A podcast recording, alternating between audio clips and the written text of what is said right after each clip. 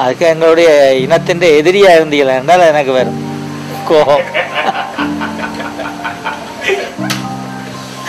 அப்போ என்னுடைய கோபத்தை நீங்கள் பார்க்கலாம்.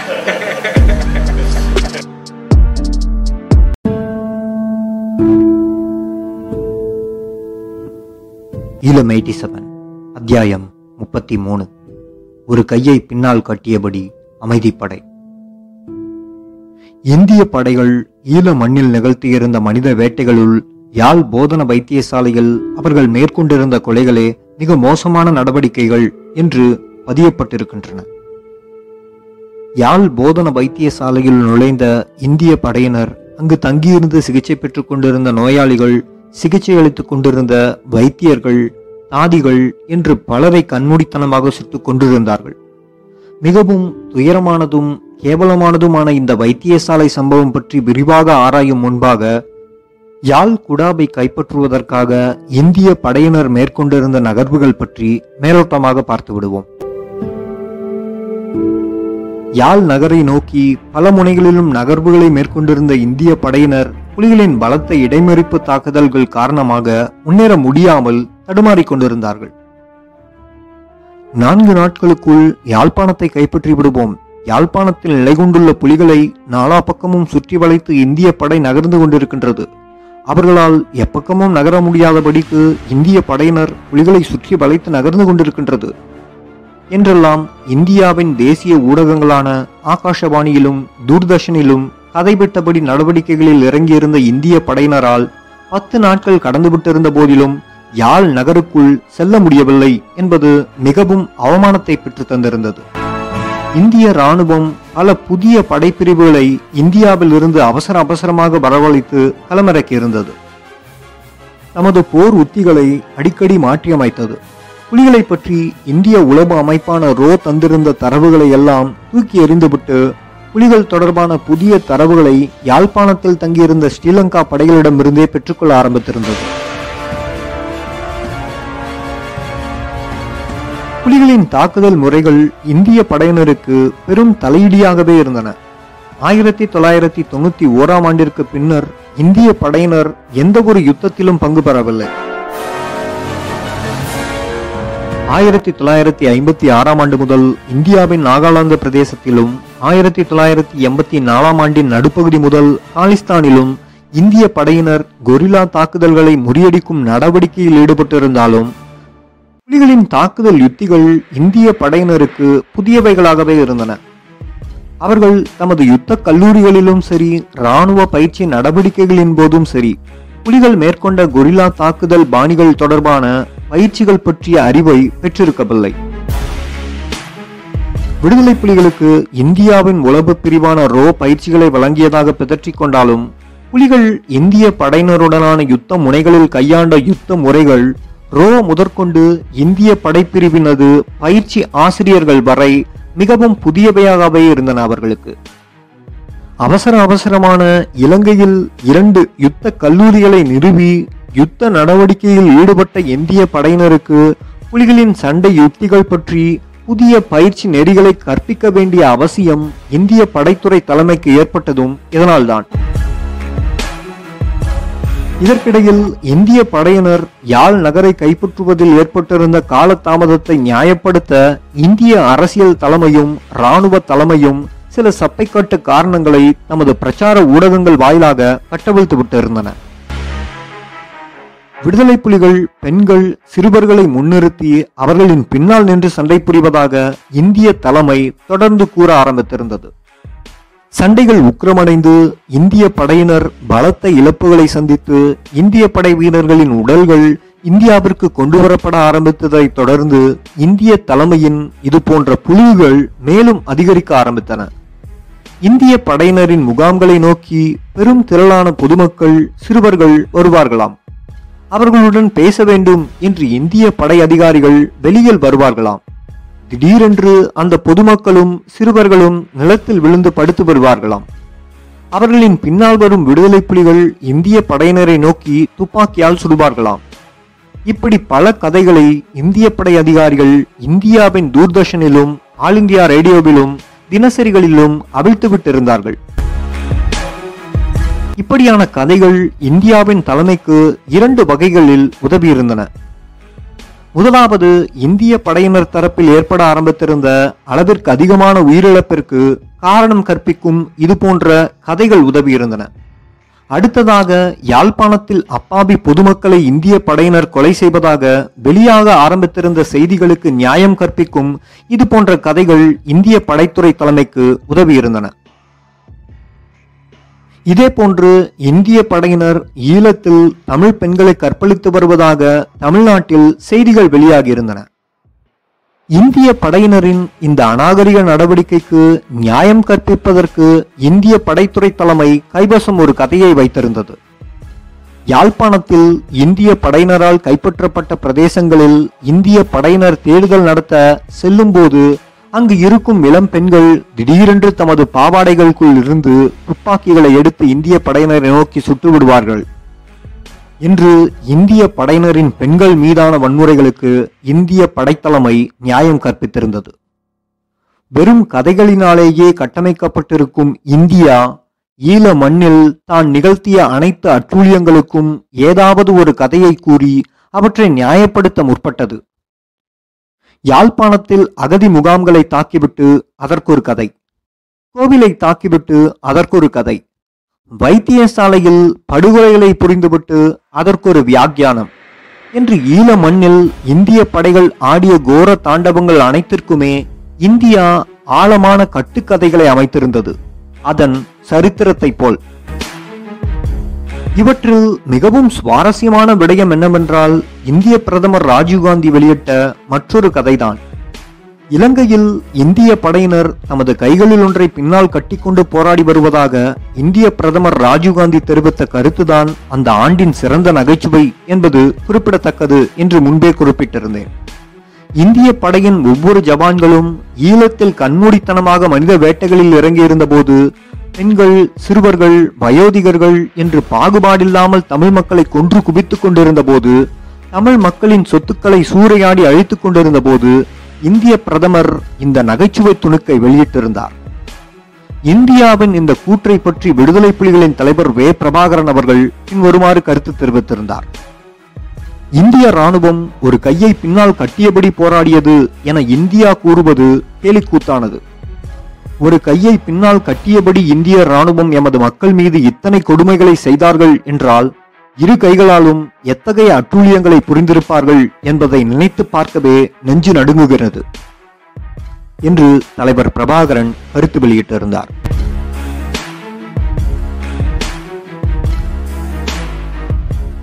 யாழ் நகரை கைப்பற்றும் நோக்கத்துடன் பல முனைகளிலும் நகர ஆரம்பித்திருந்த இந்திய படையினர் மனித வேட்டைகளை நடத்தியபடியே தமது நகர்வுகளை மேற்கொண்டிருந்தார்கள். படுகொலைகள், கொள்ளைகள், வீடுடைப்புகள், பாலியல் வல்லுறவுகள் என்று தமிழ் மக்கள் மீது அட்டூழியங்களை புரிந்தபடியே இந்திய படையினரின் அந்த நகர்வு இருந்தன. மக்களுக்கு என்ன செய்வது என்றே புரியவில்லை, எங்கு செல்வது என்றும் புரியவில்லை. ஸ்ரீலங்கா படைகளின் தாக்குதல்கள் உக்கிரமடையும் கட்டங்களில் இந்தியா தலையிட்டு எம்மை காப்பாற்றும் என்ற நம்பிக்கை தமிழ் மக்கள் மத்தியில் இருந்து வந்தது. ஆனால் அந்த இந்தியாவே தம்மீது இப்படியான ஒரு நெருக்குதலை ஏற்படுத்தும் போது என்ன செய்வது என்று எதுவுமே புரியாமல் மக்கள் தடுமாற்றம் அடைந்தார்கள். மக்கள் குடியிருப்புகளில் நிமிடத்திற்கு ஒரு ஷெல் வந்து விழுந்து வெடித்துக் கொண்டே இருந்தன.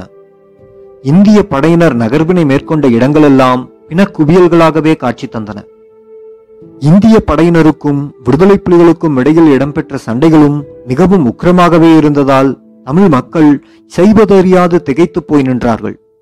அவர்களால் எந்த பக்கமும் நகர முடியவில்லை. போதாததற்கு இந்திய படையினரின் விமானங்கள் பறந்து பறந்து மக்களை நோக்கியே தாக்குதல்கள் நடத்தியபடியே தெரிந்தன. மீண்டும் யாழ்ப்பாணம் செல்வந்த நாடாக மாறியிருந்தது. பழையபடி யாழ் மக்களை அகதி வாழ்க்கை அழைத்தது. அகதி முகாம்களில் அவதி வாழ்க்கையும் அவர்களை தேடி அழைத்தது. மக்கள் தமது வீடுகளில் தொடர்ந்து தங்கியிருப்பது தமது உயிருக்கும் மானத்திற்கும் ஆபத்து என்று உணர்ந்து படிப்படியாக பொது இடங்களை நோக்கி அடைக்கலம் தேடி இடம்பெயர ஆரம்பித்திருந்தார்கள். யாழ் குடாவெங்கும் திடீரென்று அகதி முகாம்கள் பல முளைக்க ஆரம்பித்திருந்தன. கோவில்கள், பாடசாலைகள் அகதி முகாம்கள் ஆயின. மக்கள் கைகளில் அகப்பட்ட முக்கியமான பொருட்களையும் மாற்று துணிகளையும் மட்டும் தம்முடன் எடுத்துக்கொண்டு அகதி முகாம்களை நோக்கி அவசரமாக படையெடுக்க ஆரம்பித்திருந்தார்கள். யாழ்ப்பாணத்தில் வசிக்கும் அநேகமான குடும்பங்களில் குறைந்தது 50 பவுண்ட்களுக்கு அதிகமான எடையுள்ள தங்க நகைகள் இருப்பது வழக்கம். அவர்கள் என்ன கஷ்டம் வந்தாலும் தம்மிடமுள்ள நகைகளில் கைவைப்பது அரிது. இன்னும் அதிக நகைகளை செய்து தம்முடன் வைத்துக் கொள்வதிலேயே குறியாக இருப்பார்களே தவிர இலகுவில் தமது நகைகளை விற்றுவிட மாட்டார்கள். யாழ் நகரை நோக்கி படையெடுத்திருந்த இந்திய படை ஜவான்களும் இந்த நகைகளை குறிவைத்து தமது வேட்டைகளை ஆரம்பித்திருந்தார்கள். மக்கள் தமது வீடுகளை விட்டு வெளியேற ஆரம்பித்த போது நகைகளை எங்காவது மறைத்துவிட்டே வெளியேற வேண்டியிருந்தது. பெண்கள் தமது தாலிகளை கூட கழட்டி ஒழித்து வைக்க வேண்டிய துர்பாகிய நிலை அங்கு ஏற்பட்டிருந்தது.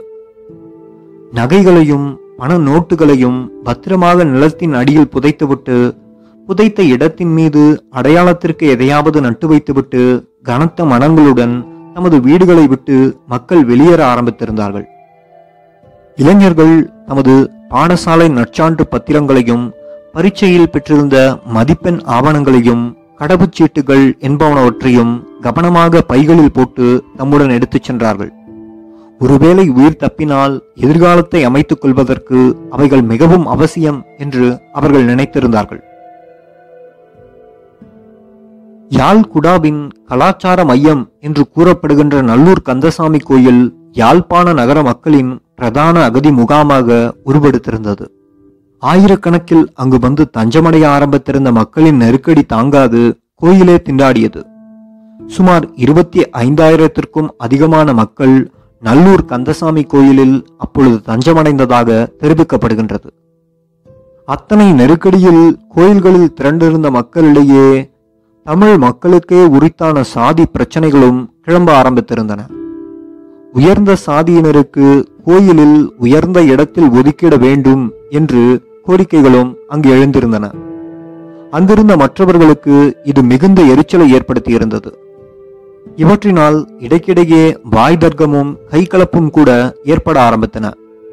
சன நெருக்கடிக்கு மத்தியால் சிலர் தம்முடன் தமது வீடுகளில் இருந்து தொலைக்காட்சி பெட்டிகள் போன்ற உபகரணங்களையும் அகதி முகாமிற்குள் கொண்டுவர முற்பட்ட போது பிரச்சனைகள் எழுந்தன. சமையலும் பல பிரச்சனைகளை தோற்றுவித்திருந்தன. சிலர் கைகளில் அகப்பட்ட சில அசைவ உணவு வகைகளை கோயில் வளாகத்திற்குள் சமைக்க முற்பட்ட போது பிரச்சனைகள் ஏற்பட்டன. மக்கள் தமது கடன்களை கழிப்பதில் கூட பாரிய பிரச்சனைகள் ஏற்பட்டன. பாடசாலைகளின் நிலையும் இப்படித்தான் இருந்தன. நான் கல்வி கற்ற பாடசாலை, அதனால் எனக்கு முதலிடம் வேண்டும் என்று ஒரு தரப்பினரும், ஆசிரியர் குடும்பங்களுக்கு தனி இடம் என்று ஒரு பிரிவினரும், அதிபரின் உறவினருக்கு என்று ஒரு தனி மண்டபம் என்று வேறு சிலரும் கூறி செயல்பட்டதால் பல சிக்கல்கள் எழுந்தன. இதைவிட இந்தியன் கையால் சாவதே மேல் என்று கூறி பலர் பாடசாலைகள், கோவில்களை விட்டு வெளியேறி தமது வீடுகளுக்கு திரும்பவும் சென்ற சந்தர்ப்பங்களும் இருந்தன. இத்தனை கஷ்டங்களுடன் மக்கள் அடைக்கலமாகியிருந்த அகதி முகாம்களை கூட இந்திய படையினர் விட்டு வைக்கவில்லை என்பதுதான் மிகவும் பெரிய கொடுமை. 20/10/1987 அன்று சுண்டுக்குழி மகளிர் கல்லூரியில் நிரம்பி வழிந்த அகதிகள் மத்தியில் இந்திய படையினர் அடித்த ஷெல் ஒன்று விழுந்து வெடித்தது. பாடசாலை அதிபரும் அவரது குடும்பத்தினரும் தங்கியிருந்த இடத்தில்தான் அந்த ஷெல் விழுந்து வெடித்தது. பாடசாலை அதிபர், அவரது மகனான ஒரு ஆசிரியர் உட்பட 6 பேர் பலியானார்கள். 20க்கும் அதிகமானவர்கள் படுகாயமடைந்திருந்தார்கள். அகதிகள் நிரம்பி வழிந்த சென்ட் ஜோசப் கல்லூரியை நோக்கி ஷெல் தாக்குதல்கள் மேற்கொள்ளப்பட்டன. அகதி முகாமாக மாறியிருந்த யாழ் சென்ட் பேட்ரிக்ஸ் கல்லூரியிலும் இந்திய படையினர் ஏவிய ஷெல் வந்து விழுந்ததில் அங்கு தஞ்சமடைந்திருந்த 6 பேர் கொல்லப்பட்டார்கள். நாவலர் மண்டப அகதி முகாம் மீது இந்திய படை நடத்தியிருந்த ஷெல் தாக்குதல்களில் 5 பேர் கொல்லப்பட்டதுடன் 7 பேர் காயமடைந்தார்கள். சுண்டுக்குழி அகதி முகாமை நோக்கி சென்று கொண்டிருந்த அகதிகள் மீது இந்திய படையினர் தாக்குதல் நடத்தினார்கள். பலர் கொல்லப்பட்டார்கள். தமிழ் மக்கள் அபயமடைந்திருந்த அகதி முகாம்கள் மீது இந்திய படையினர் மனித வேட்டையை நடத்தியிருந்த சந்தர்ப்பங்கள் பல உள்ளன. உதாரணத்திற்கு, கொக்குவில் இந்து கல்லூரி அகதிகள் முகாம் மீது இந்திய படையினர் மேற்கொண்ட கண்மூடித்தனமான தாக்குதலில் 24 அகதிகள் துடித்துடித்து இறந்தார்கள். 25/10/1987 அன்று நடைபெற்ற இந்த அதிர்ச்சிகரமான சம்பவம் பற்றி இன்னொரு சந்தர்ப்பத்தில் விரிவாக பார்ப்போம். இதேவேளை நல்லூர் கந்தசாமி கோயிலில் தஞ்சமடைந்திருந்த மக்களின் உயிர்களுக்கு அச்சுறுத்தல் விடுக்கும் வகையில் ஒரு வதந்தி யாழ் குடாவெங்கும் பயங்கரமாக பரவ ஆரம்பித்திருந்தது. படிப்படியாக அந்த வதந்தி இந்திய படையினரிடையேயும் பரவ ஆரம்பித்திருந்தது. புலிகளின் தலைவர் பிரபாகரன் நல்லூர் கந்தசாமி கோயிலுள் மக்கள் மத்தியில் மறைந்து தங்கியிருக்கின்றார் என்பதே அந்த வதந்தி.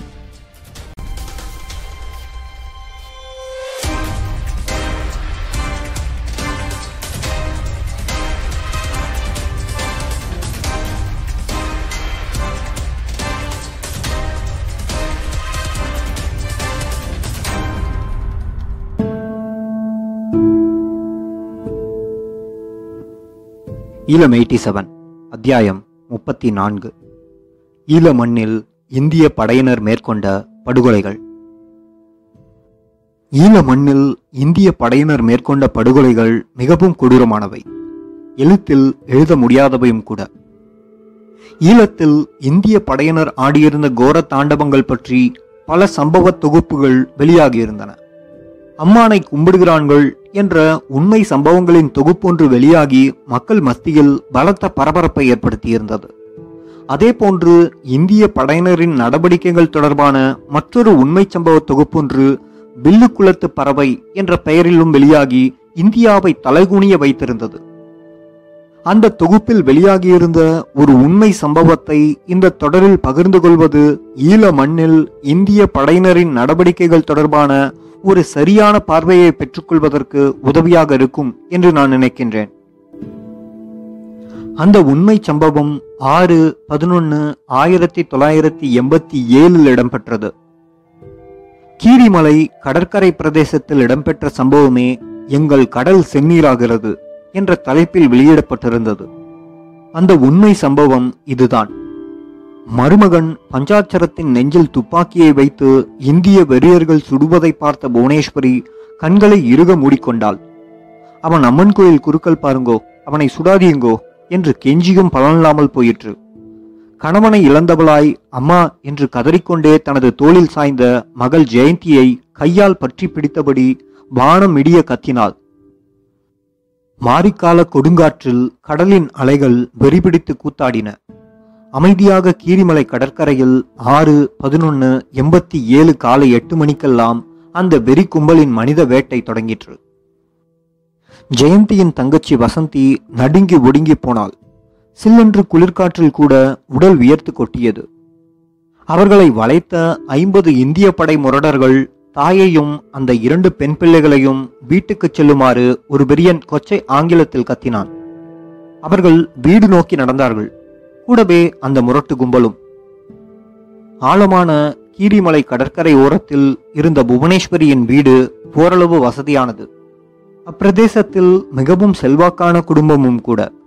புவனேஸ்வரி படித்தவள், விதவை, 48 வயதாகின்றது. 2 பெண் பிள்ளைகள். மூத்தவள் பெயர் ஜெயந்தி, 22 வயது. வசந்தி 2 வயது இளையவள். ஒரு மகன் இருக்கின்றான், உடல் ஊனம், மூளை வளர்ச்சி இல்லை. ஜெயந்திக்கு அண்மையில்தான் பஞ்சாட்சரத்துடன் திருமணமாகியிருந்தது. பஞ்சாட்சரம் அம்மன் கோயில் பூசாரி. அமைதி காக்கவென வந்த இந்திய படையினர் அந்த அப்பாவியை அன்று அநியாயமாக சுட்டுக் கொண்டிருந்தார்கள். ஜெயந்தி அழுது கொண்டே அந்த இந்திய படை கும்பலுக்கு நடுவில் நடந்தாள். புவனேஸ்வரிக்கு தலையே வெடித்துவிடும் போலிருந்தது.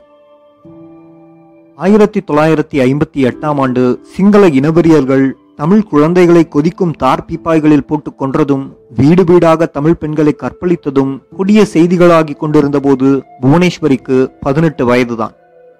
வரலாற்றில் தமிழீழத்தின் தன்மான உணர்வை தூண்டிவிட்ட முதல் நிகழ்வுகள் அவை. கொடுமைக்கு வேர்முளைக்க தொடங்கிய காலம் அது.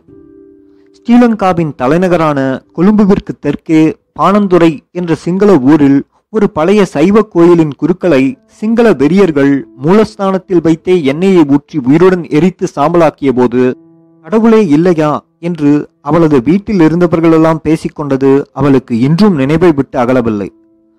அப்பொழுது தீ வைத்தவர்கள் பௌத்த சிங்கள வெறியர்கள், ஆனால் 30 ஆண்டுகளுக்கு பின்பு இன்று இந்து சமயத்தின் பாதுகாவலர்கள் அல்லவா அம்மன் கோயில் குருக்களை பிணமாக்கி போட்டிருக்கின்றார்கள். பாணந்துறை குருக்களை 30 ஆண்டுகளுக்கு முன்பு கொன்ற சிங்கள பௌத்த வெறியர்களிடமிருந்து தமிழர்களை காப்பாற்ற வந்தவர்களாம் பஞ்சாட்சர குருக்களை கொன்ற பாரதத்தின் இந்து மத புண்ணியவான்களாம். புவனேஸ்வரி பற்களை கடித்து கொண்டாள். இந்திய படை வீரர்கள் புடைசூழ புவனேஸ்வரியும் 2 பெண் பிள்ளைகளும் வீட்டை வந்தடைந்தார்கள்.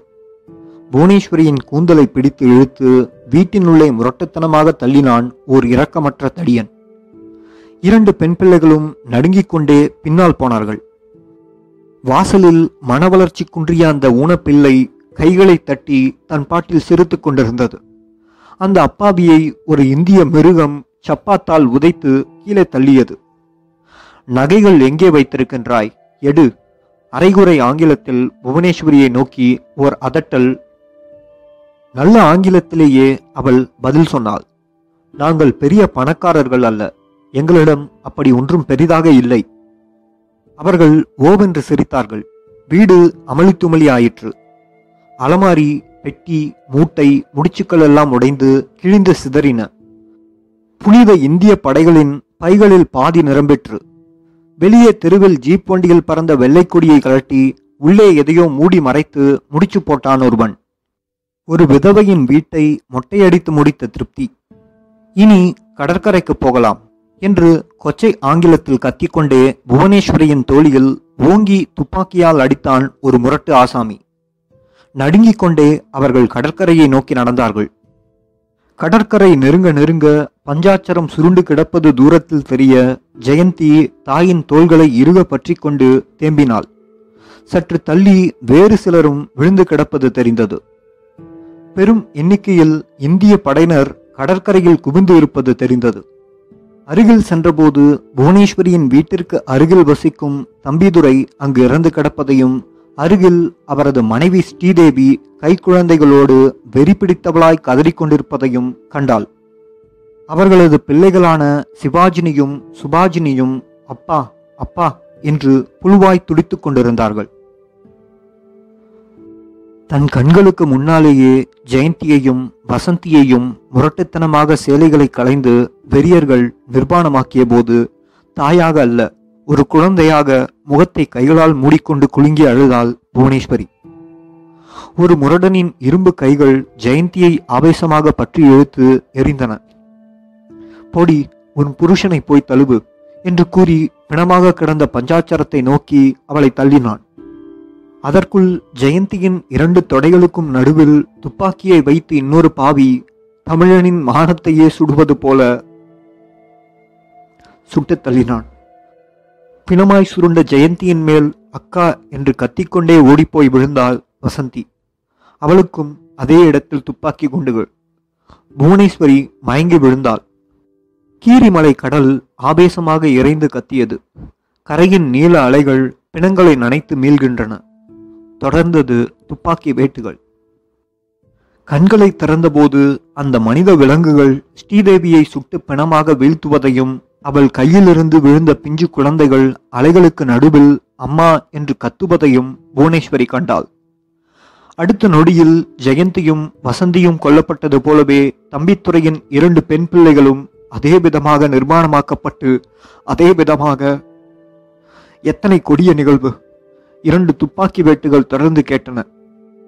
புவனேஸ்வரி நிலத்தில் கிடந்தபடியே ஓரக்கண்ணால் பார்த்தாள்.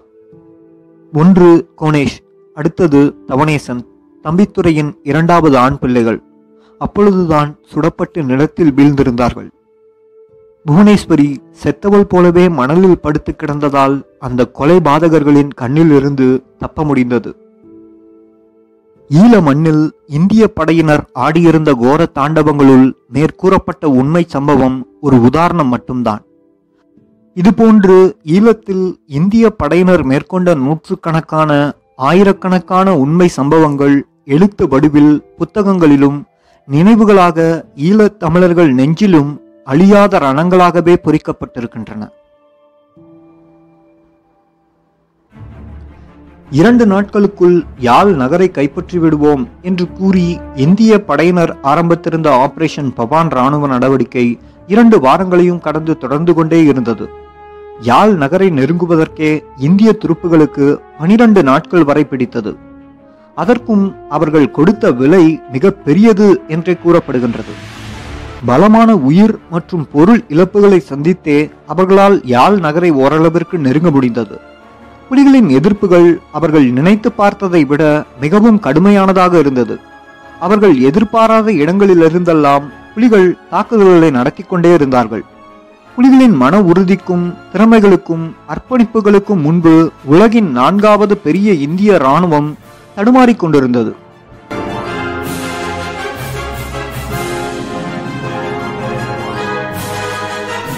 அதுவரை இடம்பெற்ற தமது நேரடியான தாக்குதல்களில் 154 இந்திய படை இராணுவத்தினர் தாம் கொன்றுவிட்டுள்ளதாகவும் 21 இந்திய ஜவான்களை உயிருடன் பிடித்துள்ளதாகவும் விடுதலை புலிகள் அறிவித்திருந்தார்கள்.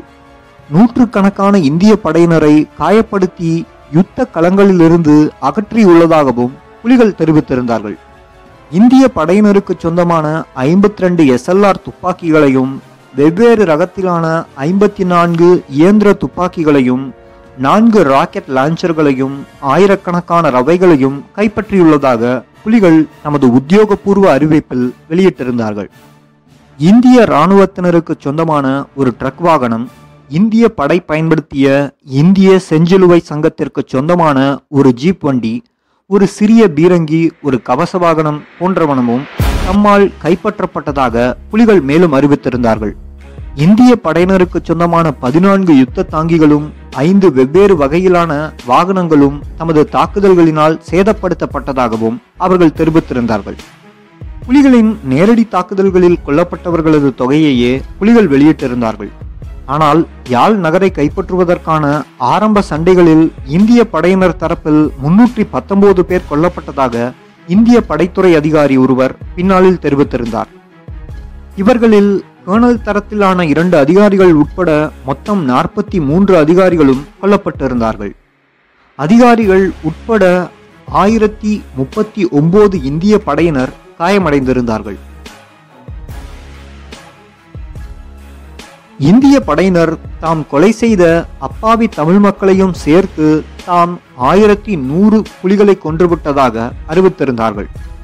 அவர்களை பொறுத்தவரையில் இந்திய துருப்புக்களால் படுகொலை செய்யப்பட்ட தமிழர்கள் அனைவருமே புலிகளாகவே பட்டியலிடப்பட்டிருந்தார்கள். 167 துப்பாக்கிகளும் 17 உயர் ரக துப்பாக்கிகளும் 8 ராக்கெட் லான்ச்சர்களும் 23 இயந்திர துப்பாக்கிகளும் 70 மோட்டார்களும் தம்மால் கைப்பற்றப்பட்டதாக இந்திய படையினால் சென்னையில் செய்தி வெளியிடப்பட்டிருந்தது. சண்டைகளில் ஏற்பட்ட இழப்புகள் பற்றி இந்திய படைத்துறை வெளியிட்ட கணக்குகள் தொடர்பாக அக்காலத்தில் பலத்த சந்தேகம் தெரிவிக்கப்பட்டன. ஸ்ரீலங்கா, இந்தியா மற்றும் சர்வதேச ஊடகங்கள் இந்திய படையினர் தமது இழப்புகள் தொடர்பாக வெளியிட்டு வந்த கணக்குகளை நம்பவில்லை. இந்தியாவின் முன்னாள் ஜனாதிபதி ஜி ஜெயில்சிங் அவர்களும் இந்திய படையினர் தமது இழப்புகள் பற்றி வெளியிட்டு வரும் கணக்குகள் தொடர்பாக இந்திய படை உயரதிகாரி லெப்டினன்ட் ஜெனரல் தீபேந்தர் சிங்கிடம் ஒரு தடவை தனது சந்தேகத்தை தெரிவித்திருந்தார். இந்திய நாட்டிற்காக யுத்தம் புரியும் வீர அதிகாரிகளுக்கு ஜனாதிபதியால் வழங்கப்படுகின்ற சிரோன்மணி விருதை பெறுவதற்கு புதுடெல்லி சென்றிருந்த லெப்டினன்ட் ஜெனரல் தீபேந்தர் சிங்கிடம் இலங்கையில் இந்திய படையினருக்கு ஏற்பட்ட இழப்புகள் என்ன என்று இந்திய ஜனாதிபதி வினவினார். தீபேந்தர் சிங் அந்த விவரங்களை ஜனாதிபதியிடம் வழங்கினார். இந்திய அதிகாரி வழங்கியிருந்த இழப்பு விவரங்களை நம்ப மறுத்த இந்திய ஜனாதிபதி, ஸ்ரீலங்காவின் ஜனாதிபதி ஜெயவர்தனா எனக்கு தந்த தகவலின்படி இந்திய படையினரின் இழப்புகள் நீங்கள் கூறும் கணக்கை விட அதிகமாக இருக்கின்றதே, நான் யாருடைய கணக்கை நம்புவது, உங்களுடையதா அல்லது ஸ்ரீலங்காவின் ஜனாதிபதியுடையதா என்று கேள்வி எழுப்பியிருந்தார்.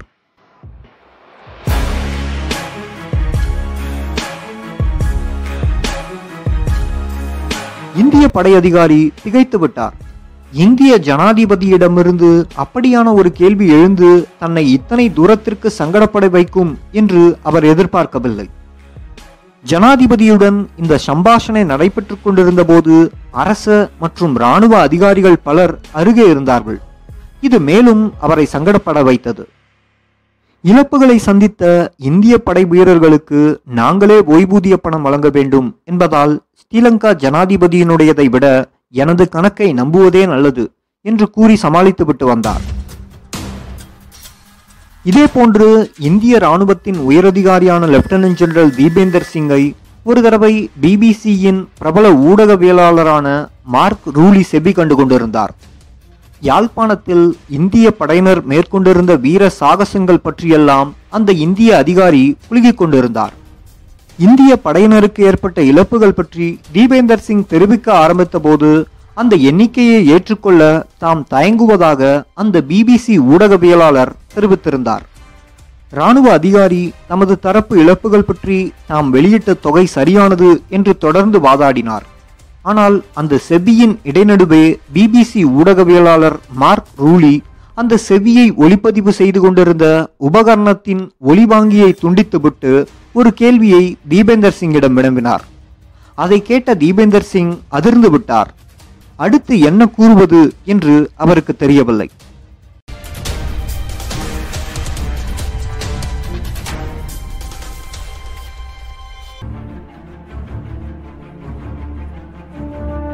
இளம் 87 அத்தியாயம் 35.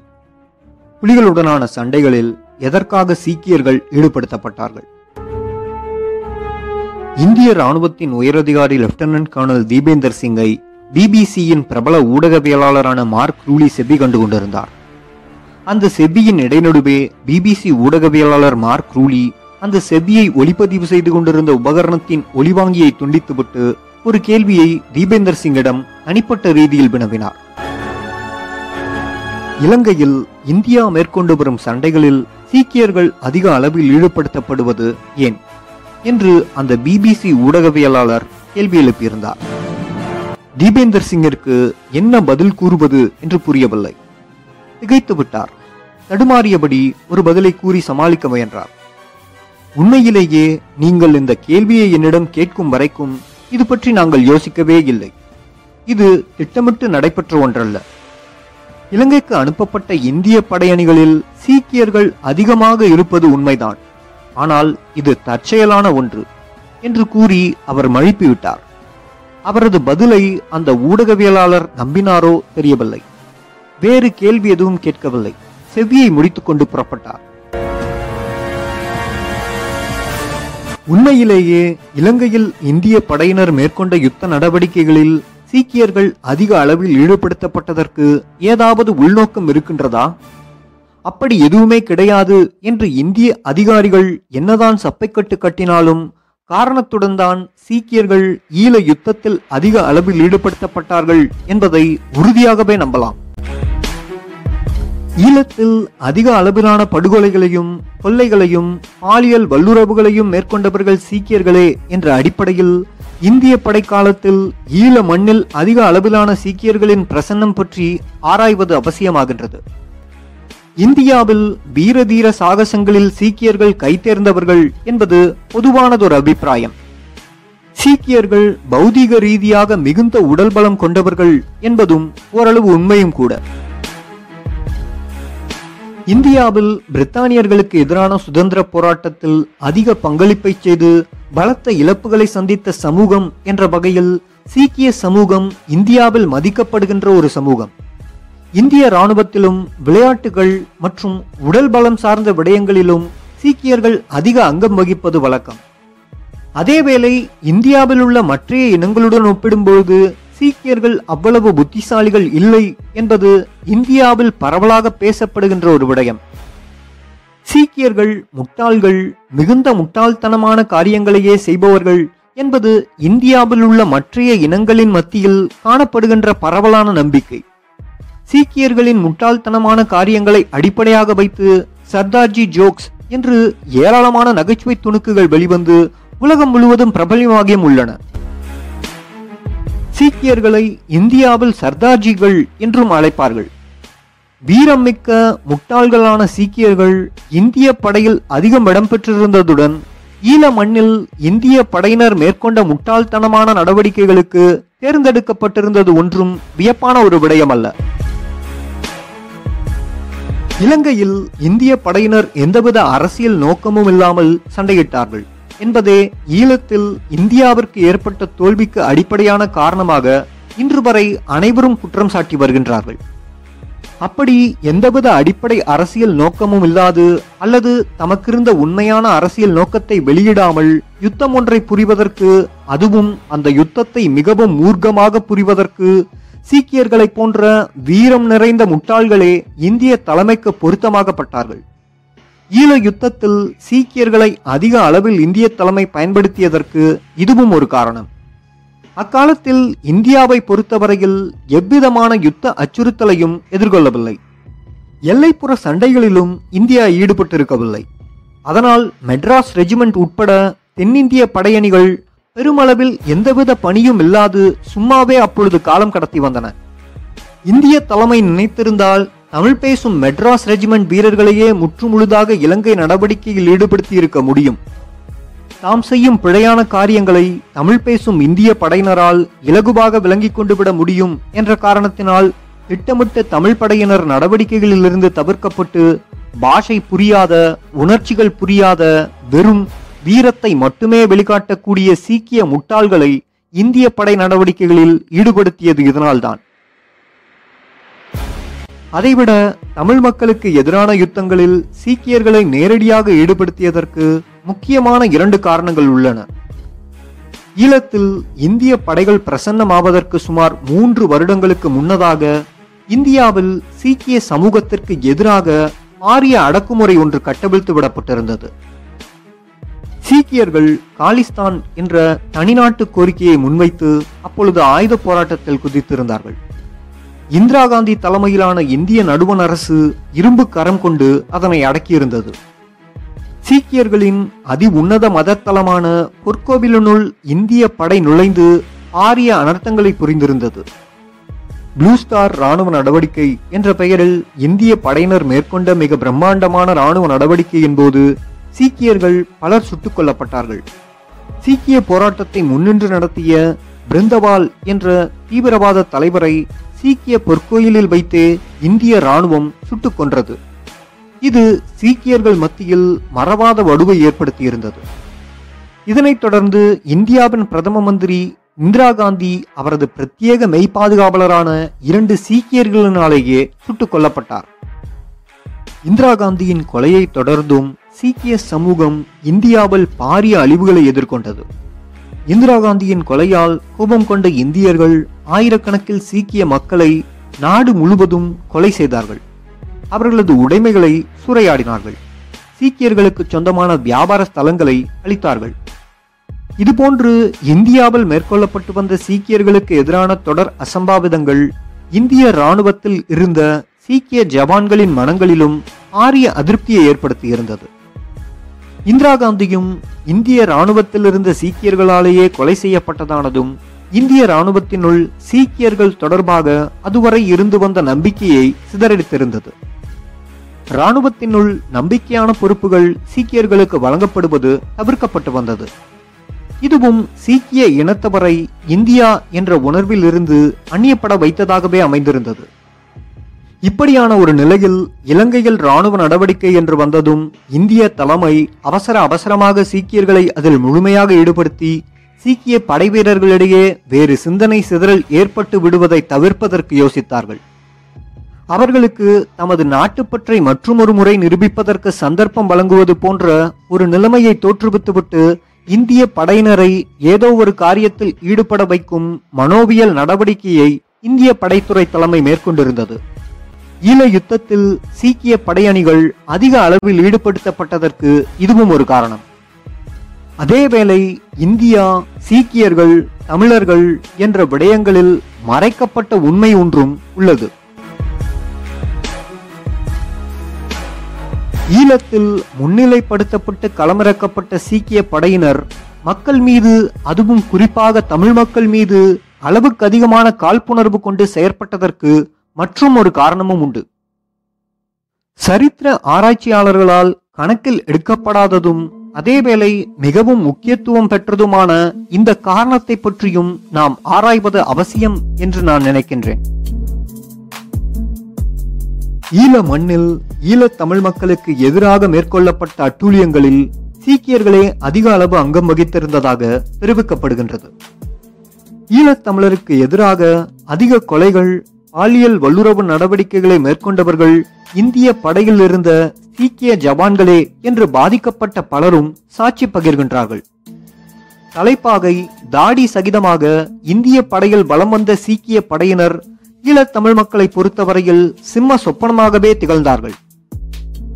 ஈழத்திற்கு அனுப்பப்பட்ட இந்திய படையணிகளில் சீக்கிய படையினர் அதிக அளவு அங்கம் வகித்தது இதற்கான காரணங்களில் ஒன்று என்றாலும், ஈழத்தமிழருக்கு எதிராக அதிக வன்முறைகளில் சீக்கியர்கள் ஈடுபட்டதற்கு அதைவிட வேறு சில உட்காரணங்களும் இருந்ததாகவே தெரிவிக்கப்படுகின்றது. சாதாரணமாகவே சீக்கியர்களுக்கு தென்னிந்தியரை பிடிப்பதில்லை.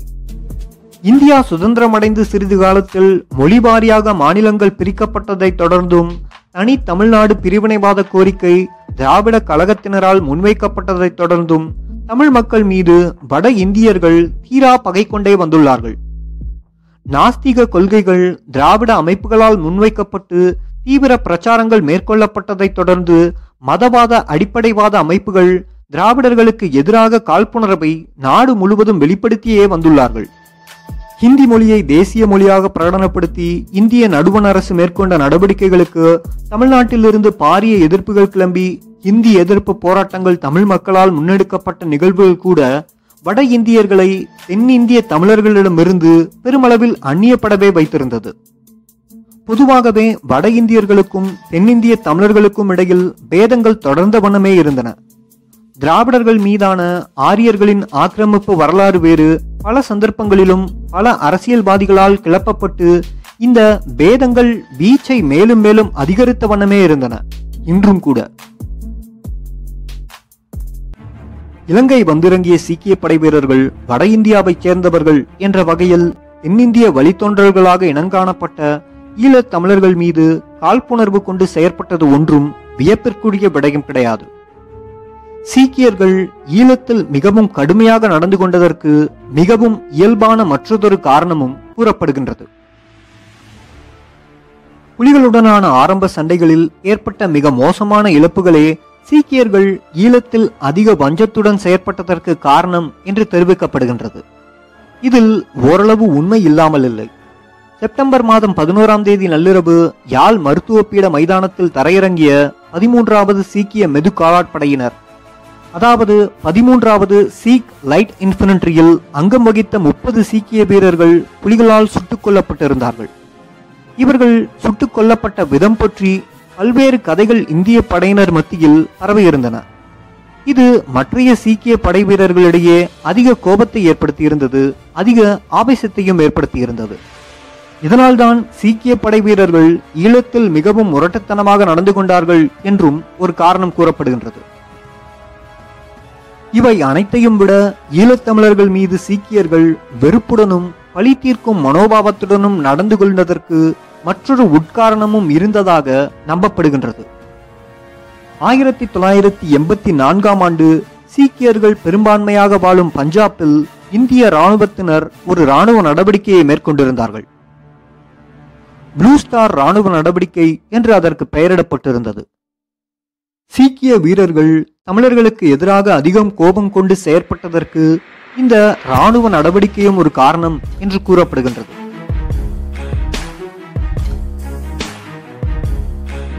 பஞ்சாபை இந்தியாவிலிருந்து தனி நாடாக பிரிப்பதற்கென்று கூறி சீக்கியர்கள் ஆயுத போராட்டத்தில் குதித்திருந்தார்கள். அவ்வாறு பஞ்சாபை தனிநாடாக பிரிப்பதற்கு சீக்கியர்கள் கூறும் காரணங்கள் நியாயமானவைகள்தான் என்றாலும், இந்தியாவின் நடுவண் அரசு அதற்கு இணங்கவில்லை. இரும்பு கரம் கொண்டு சீக்கியர்களின் போராட்டத்தை நசுக்க முற்பட்டது. சீக்கிய தீவிரவாதிகள் பஞ்சாபில் உள்ள பொற்கோவிலுள் தஞ்சமடைந்திருந்தார்கள். சீக்கியர்களின் அதி உன்னத வனங்கள் தளமான பொற்கோவிலுள் சீக்கியர்களை தவிர வேறு மதத்தவர்கள் எவருமே அனுமதிக்கப்படுவதில்லை. ஒரு நாள் இந்திய இராணுவம் பொற்கோவிலுள் நுழைந்து பொற்கோவிலை இரத்த வெள்ளத்தால் நனைத்தது. பல சீக்கியர்கள் கொல்லப்பட்டார்கள். சீக்கிய தலைவரும் பெரும்பான்மையான சீக்கியர்களால் மதிக்கப்பட்டவருமான பிருந்தன்வால் என்ற தலைவர் இந்திய இராணுவத்தினரால் கொலை செய்யப்பட்டார். சீக்கியர்களின் புனிதம் பேணும் ஸ்தலம் மிகவும் அசிங்கப்படுத்தப்பட்டது. ப்ளூ ஸ்டார் என்ற பெயரிடப்பட்டு மேற்கொள்ளப்பட்ட அந்த இராணுவ நடவடிக்கை சீக்கியர்கள் மனங்களில் ஆறாத ரணமாகி சீக்கியர்களால் எந்த ஒரு காலத்திலும் மறக்கவும் மன்னிக்கவும் முடியாத ஒரு நிகழ்வாகவே இந்த இராணுவ நடவடிக்கை அமைந்திருந்தது.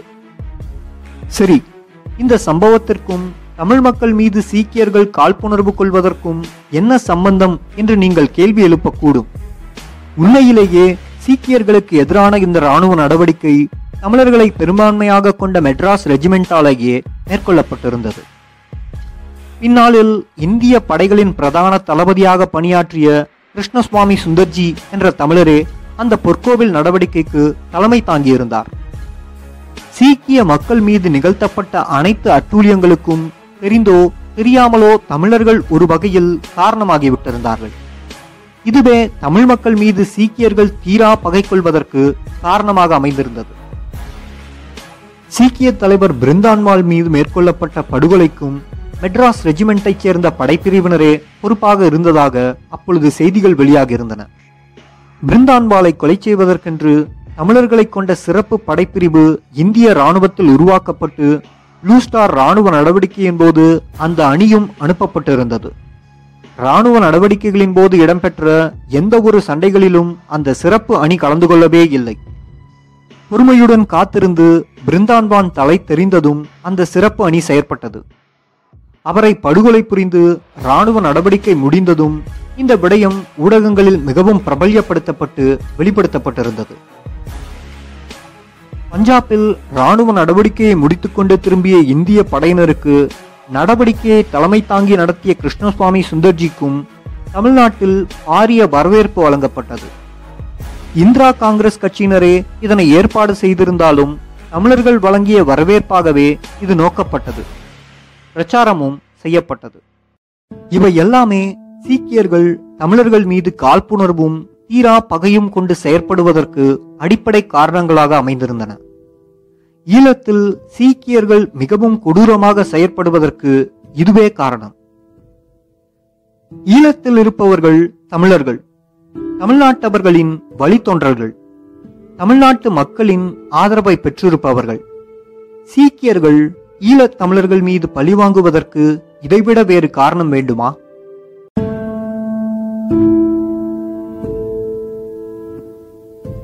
ஈழம் 87 அத்தியாயம் 36. யாழ் வைத்தியசாலையில் நடந்த படுகொலைகள். இந்திய படையினர் ஈழ மண்ணில் மேற்கொண்ட படுகொலைகள் உலகத்தின் பார்வையிலிருந்து கணிசமான அளவிற்கு மறைக்கப்பட்டது. அதேவேளை ஈழத்தமிழர்கள் நெஞ்சங்களிலிருந்து என்றைக்குமே மறக்க முடியாததுமான ஒரு சம்பவமும் உள்ளது. யாழ் வைத்தியசாலையில் இந்திய படையினர் மேற்கொண்ட படுகொலைகள் இந்திய படையினரின் ஒட்டுமொத்த நோக்கத்தையும் அவர்களது நடவடிக்கைகளையும் சந்தேகத்துக்குள்ளாக்கியிருந்தது. ஒரு யுத்த களத்தில் காயப்பட்டவர்களுக்கு உதவி செய்கின்ற தொண்டர்கள் கூட நடுநிலையானவர்களாக கருதப்பட்டு மதிக்கப்பட வேண்டும் என்ற சர்வதேச சட்டங்களையும் தர்மங்களையும் உலகத்தில் மிகப்பெரிய ஜனநாயக நாடு என்று தம்மை பற்றி பெருமைப்பட்டுக் கொள்பவர்கள் அப்பட்டமாக மீறிய ஒரு சம்பவமாக யாழ் வைத்தியசாலை சம்பவம் அமைந்திருந்தது. 1987 அக்டோபர் மாதம் 21, 22 தேதிகளில் யாழ் போதன வைத்தியசாலையில் இந்திய படையினர் ஆடியிருந்த கோர தாண்டவத்தில் வைத்தியர்கள், தாதிகள், வைத்தியமனையில் பணியாளர்கள் மற்றும் நோயாளர்கள் என்று 100க்கும் அதிகமானவர்கள் கொல்லப்பட்டார்கள்.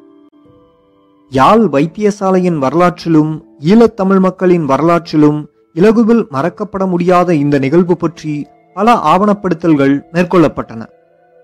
முறிந்த பனை, அக்னிகரங்கள் என்ற உண்மை சம்பவங்களின் தொகுப்புகள் யாழ் வைத்தியசாலையில் இடம்பெற்ற சம்பவங்களின் பரிமாணத்தை வெகு ஆழமாக எடுத்துரைக்கின்றன. குறிப்பாக நாவண்ணன் எழுதிய அக்னிகரங்கள் என்ற தொகுப்பு யாழ் வைத்தியசாலையில் இடம்பெற்ற சம்பவங்களை மிகவும் உணர்ச்சியுடன் வெளிப்படுத்தி நிற்கின்றது. யாழ் நகரை இந்திய இராணுவம் கைப்பற்றிவிடும் என்பது சில நாட்களாகவே மக்களால் எதிர்பார்க்கப்பட்டு வந்திருந்தது. ஷெல் தாக்குதல்களால் காயங்களுக்கு உள்ளானவர்கள் யாழ் மருத்துவமனைக்கு கொண்டு வரப்பட்டு கொண்டிருந்தார்கள். மருந்துகளுக்கு அங்கு மிகுந்த பற்றாக்குறை நிலவியதால் அறுவை சிகிச்சைகள் கூடுமானவரை தவிர்க்கப்பட்டே வந்தன. மருத்துவமனை சவக்கிடங்கில் 70 சடலங்கள் குவிந்து கிடந்தன. அக்டோபர் 21 தீபாவளி தினம். யாழ் கோட்டையிலிருந்து சகட்டு மேனிக்கு ஷெல் தாக்குதல்கள் இடம்பெற்றுக் கொண்டிருந்தன. வைத்தியசாலை சுற்று வட்டாரத்தினுள் ஷெல் விழ ஆரம்பித்திருந்தன. காலை 11:30 மணி அளவில் யாழ் மருத்துவமனையின் வெளி நோயாளர் சிகிச்சை பிரிவு கட்டிடத்தின் மீது ஒரு ஷெல் விழுந்து வெடித்தது. நண்பகல் 1:30 மணி அளவில் மற்றொரு ஷெல் யாழ் வைத்தியசாலையில் 8ஆம் நம்பர் வார்டில் விழுந்து வெடித்தது. அதில் அங்கு தங்கியிருந்து சிகிச்சை பெற்றுக் கொண்டிருந்த 7 நோயாளர்கள் கொல்லப்பட்டார்கள். மாலை 4 மணி அளவில் இந்திய இராணுவம் யாழ் மருத்துவமனைக்குள் நுழைந்தது. இந்திய இராணுவ வீரர்களின் கண்களில் கொலைவெறி தாண்டவமாடியது. அன்று யாழ் மருத்துவமனையினுள் நடைபெற்ற சம்பவங்கள் பற்றி அப்பொழுது அங்கு கடமையாற்றிக் கொண்டிருந்த வைத்தியர் ஒருவர் இவ்வாறு கூறுகின்றார். நாங்கள் அப்பொழுது வைத்தியசாலையின் கதிரியக்க பகுதியின் தேநீர் அறையில் இருந்தோம். அந்த இடம் முழுக்கவும் மக்கள் நெருக்கி எடுத்துக் கொண்டு நின்றார்கள். 7ஆம் நம்பர் வாட்டை காலி செய்துவிட்டு வந்த நோயாளர்களும் அங்கு இருந்தார்கள். துப்பாக்கி சூட்டு சத்தங்கள் படிப்படியாக எங்களுக்கு அருகில் வந்து கொண்டிருப்பதை எங்களால் கேட்க முடிந்தது. இந்திய இராணுவம் உள்ளே நுழைந்தாலும் அவர்கள் எங்களை சோதனையிடுவார்கள், பின் அவர்களுக்கு நாங்கள் விஷயங்களை விளங்கப்படுத்தலாம் என்று நம்பிக்கொண்டிருந்தோம். எங்களுடன் இருந்த டாக்டர் கணேசரத்னம் அறையை விட்டு வெளியே சென்றார். எங்களின் சக ஊழியர்கள் சிலர் இன்னமும் வார்டுகளில் தான் தங்கியிருந்தார்கள். சூட்டு சத்தம் இப்பொழுது மிகவும் அருகில் வந்துவிட்டிருந்தது. எங்களை சுற்றியிருந்த அபாயத்தை உணர்ந்த எல்லோரும் அப்படியே தரையில் விழுந்து படுத்துவிட்டோம். சுட்டுக்கொண்டே கதிரியக்க பிரிவுக்குள் வந்தது இந்திய இராணுவம். அங்கு நெருக்கி அடித்துக் கொண்டிருந்த மக்கள்தான் அவர்கள் கண்களில் முதலில் பட்டார்கள். மக்களை கண்டதும் உடனடியாக அவர்கள் மீது சரமாரியாக சுட்டுத் தள்ளத் தொடங்கினார்கள். விரலை கூட அசைக்காமல் இறந்து போனவர்களைப் போல தரையில் விழுந்து கிடந்தோம். இறந்து போனவர்களின் சடலங்களை அகற்ற வரும்போது எங்களையும் அவர்களோடு போட்டு எரித்து விடுவார்களோ, சுட்டு விடுவார்களோ என்று முழு நேரமும் நடுங்கிக் கொண்டிருந்தோம். இரவில் மேலும் சில வெடிசத்தங்கள் கேட்டன. எங்களது தங்குமிடம் அமைந்திருக்கும் மேல்மாடியில் இந்திய படையினர் நடமாடும் சத்தம் கேட்டது. மறுநாள் காலை 11 மணி வரை கிட்டத்தட்ட 18 மணித்தியாலங்கள் நாங்கள் அப்படியே கிடந்தோம். இவ்வாறு தெரிவித்திருந்தார்.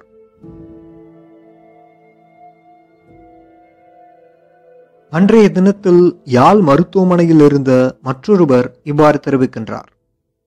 இந்திய இராணுவம் வெளிக்கேர் வழியாக புகுந்து தாழ்வாரம் வழியாக வந்து கண்டபடி சுட ஆரம்பித்தது.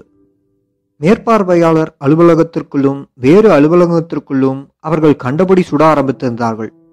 என்னோடு பணிபுரிந்த பல ஊழியர்கள் இந்திய படையினரின் கண்மூடித்தனமான தாக்குதல்களில் அகப்பட்டு இறப்பதை கண்டேன். எனது சக ஊழியர் ஒருவர் என்னிடம் ரகசியமாக கூறினார், அப்படியே அசையாமல் படுத்து கிடவுங்கள்.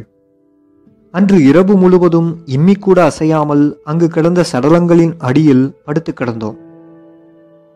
ஆஸ்பத்திரி மேற்பார்வையாளராக இருந்த ஒருவருக்கு இருமல் இருந்தது. உரத்து இருமினால் இந்திய படையினரின் காதுகளில் விழுந்துவிடும். அதனால் இரவு முழுவதும் முனகியவாறே இருமிக் கொண்டிருந்தார். அவரது மெல்லிய முனகல் கூட ஒரு இந்திய படையினரது காதில் விழுந்துவிட்டது. ஒரு கைகுண்டை அவர் மீது வீசி எறிந்தான். அந்த மேற்பார்வையாளரும் அவரது அருகில் கிடந்தவர்களும் பலியானார்கள். ஆம்புலன்ஸ் சாரதி இறந்தது எனக்கு தெரியும்.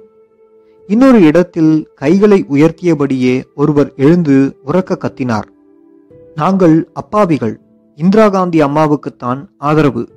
அவர் உரத்து சொல்லிக் கொண்டிருந்த போது அவர் மீது ஒரு கைகுண்டை எறிந்தார்கள். அவரும் அவருக்கு அருகில் கிடந்த சகோதரரும் இறந்து போனார்கள். இரவு கடந்து போய் காலையாகிவிட்டது. காலை 8:30 மணி அளவில் குழந்தை வைத்திய நிபுணர் டாக்டர் சிவபாத சுந்தரம் 3 தாதிகளுடனும் தாழ்வாரம் வழியாக நடந்து வந்தார். தாங்கள் யார் என்று அடையாளம் காண்பித்துக் கொண்டு இந்திய இராணுவத்தினரிடம் சரணடைந்து விடுவது உசிதமானது என்று கூட வந்த தாதிமாரிடம் அவர் எடுத்து கூறியிருந்தார். கைகளை மேலே தூக்கி கொண்டு நாங்கள் சரணடைகின்றோம், நாங்கள் ஒன்றும் அறியாத டாக்டர்களும் நர்ஸுகளும் தான் என்று உரத்து கூறியபடி அவர் நடந்து வந்தார். டாக்டர் சிவபாத சுந்தரம் தமக்கு அருகில் வரும் வரை இந்திய படையினர் பார்த்து கொண்டிருந்தார்கள். அவர் கையை உயர்த்தி கொண்டு இந்திய படையினரை நோக்கி நம்பிக்கையோடு சென்றார். இந்திய படையினரை டாக்டர் நெருங்கியதும் அவர் மீது துப்பாக்கி வேட்டுகளை தீர்க்கப்பட்டன. அந்த இடத்திலேயே டாக்டர் சிவபாத சுந்தரம் துடிதுடித்து இறந்தார். அவரை தொடர்ந்து வந்த நர்சுகளும் படுகாயமடைந்தார்கள்.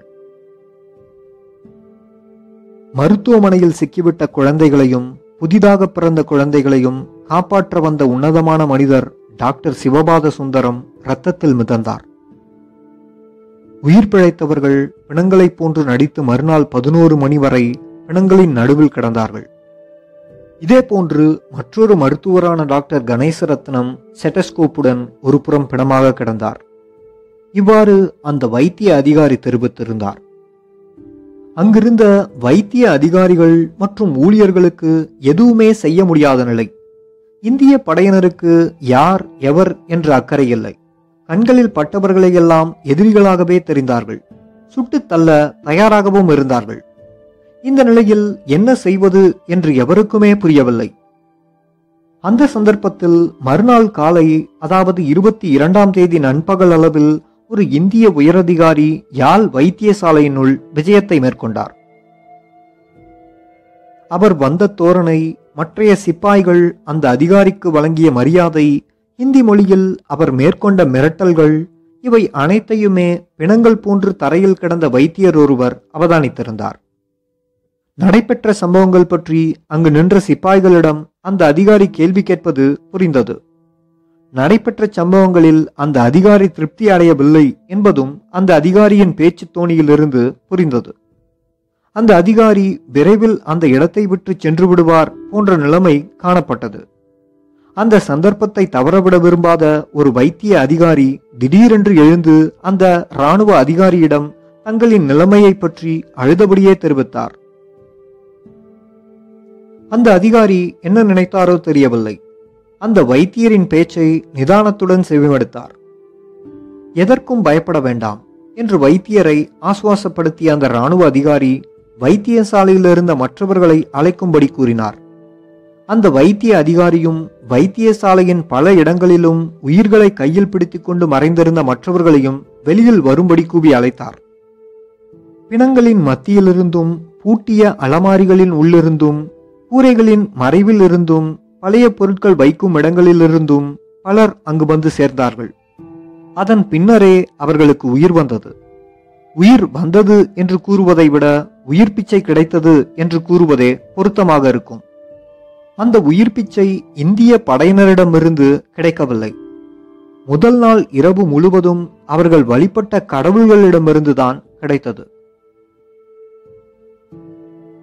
அங்கு திரண்டு வந்த வைத்தியசாலை ஊழியர்கள் நோயாளர்களை பார்த்து அந்த இந்திய இராணுவ அதிகாரி ஒரு கேள்வி கேட்டார். எதற்காக புலிகளை வைத்தியசாலையினுள் மறைத்து வைத்திருந்தீர்கள்? அங்கிருந்தவர்கள் அதிர்ந்து விட்டார்கள். அந்த இராணுவ அதிகாரி அடுத்து கூறிய வசனம் அவர்களை மேலும் ஆச்சரியமடைய வைத்தது. இங்கே பாருங்கள், எத்தனை புலிகளை எங்களது படைவீரர்கள் இங்கே சுட்டு வீழ்த்தி இருக்கின்றார்கள். மருத்துவமனை போன்ற ஒரு இடத்தை யுத்தத்திற்கு பயன்படுத்தக்கூடாது என்று உங்களுக்கு தெரியாதா? அங்கிருந்த வைத்தியசாலை ஊழியர்களுக்கு என்ன கூறுவதென்று தெரியவில்லை. ஆடிப்போய்விட்டார்கள். புலிகளை தாங்கள் மருத்துவமனைக்குள் ஒளித்து வைத்திருந்தது போலவும், அதனால்தான் இந்திய படையினர் வைத்தியசாலையினுள் நுழைந்து அந்த புலிகளை எல்லாம் அழித்துவிட்டது போலவும் அந்த அதிகாரி கூறுவதையும், அதற்கு காரணமாக அங்கிருந்த வைத்தியசாலை அதிகாரிகளையும் ஊழியர்களையும் குற்றம் சுமத்துவதையும் அவர்களால் ஜீரணிக்க முடியவில்லை. ஆனாலும் அவர்களால் எதுவும் செய்ய முடியாத சூழ்நிலை. அங்கு வெள்ளை ஆடைகளுடனும் செட்டஸ்கோப்புகளுடனும் வீழ்ந்து கிடக்கும் வைத்திய சேவை ஊழியர்கள் எல்லாம் புலிகளா? அந்த இடம் பூராவும் உடல் சிதறி பலியாகியிருந்த தலைநிறைத்து போயிருந்த வயோதிகர்கள், சேலை அணிந்த பெண்மணிகள், குழந்தைகள் அனைவருமே புலிகளா? கதறி அழ வேண்டும் போலிருந்தது. அந்த இந்திய படை அதிகாரியின் சட்டையை பிடித்து இழுத்து இந்த கேள்விகளை எல்லாம் அவரது மண்டையில் உரைப்பது போன்று கேட்க வேண்டும் போலிருந்தது. ஆனால் அவர்களது உயிர் அந்த கணத்தில் அந்த இந்திய அதிகாரியின் கருணையிலேயே தங்கியிருந்தது. அவர்கள் எதுவும் பேசவில்லை. தலைகுனிந்து தரையை பார்த்தபடி மௌனமாக நின்றார்கள். தன்னை ஒருவாறு ஆசுவாசப்படுத்தி கொண்ட ஒரு வைத்திய அதிகாரி துணிவை வரவழைத்து கொண்டு மிகவும் பணிவான குரலில் கூறினார், என்னை மன்னித்துக் கொள்ளுங்கள். இந்திய படையினர் வைத்தியசாலையினுள் நுழைந்தபோது உண்மையிலேயே இங்கு புலிகள் எவரும் இருக்கவில்லை. வைத்தியசாலை வளாகத்தினுள் இருந்து எங்கள் அறிவு கெட்டியவரை புலிகள் துப்பாக்கி வேட்டுகள் தீர்த்ததாக தெரியவில்லை. அந்த வைத்திய அதிகாரியை தொடர்ந்து வேறு சிலரும் புலிகள் வைத்தியசாலைக்குள் இருக்கவில்லை என்பதை இந்திய படை அதிகாரியிடம் தெரிவித்தார்கள். அமைதியாக அவற்றை செபிமடுத்த இந்திய படை அதிகாரி அங்கிருந்தவர்களை பார்த்து கேட்டார், அப்படியென்றால் நான் பொய் கூறுகின்றனா? நான் என்ன பொய்யனா? அந்த இந்திய படை அதிகாரியின் கண்கள் சிவந்து காணப்பட்டன.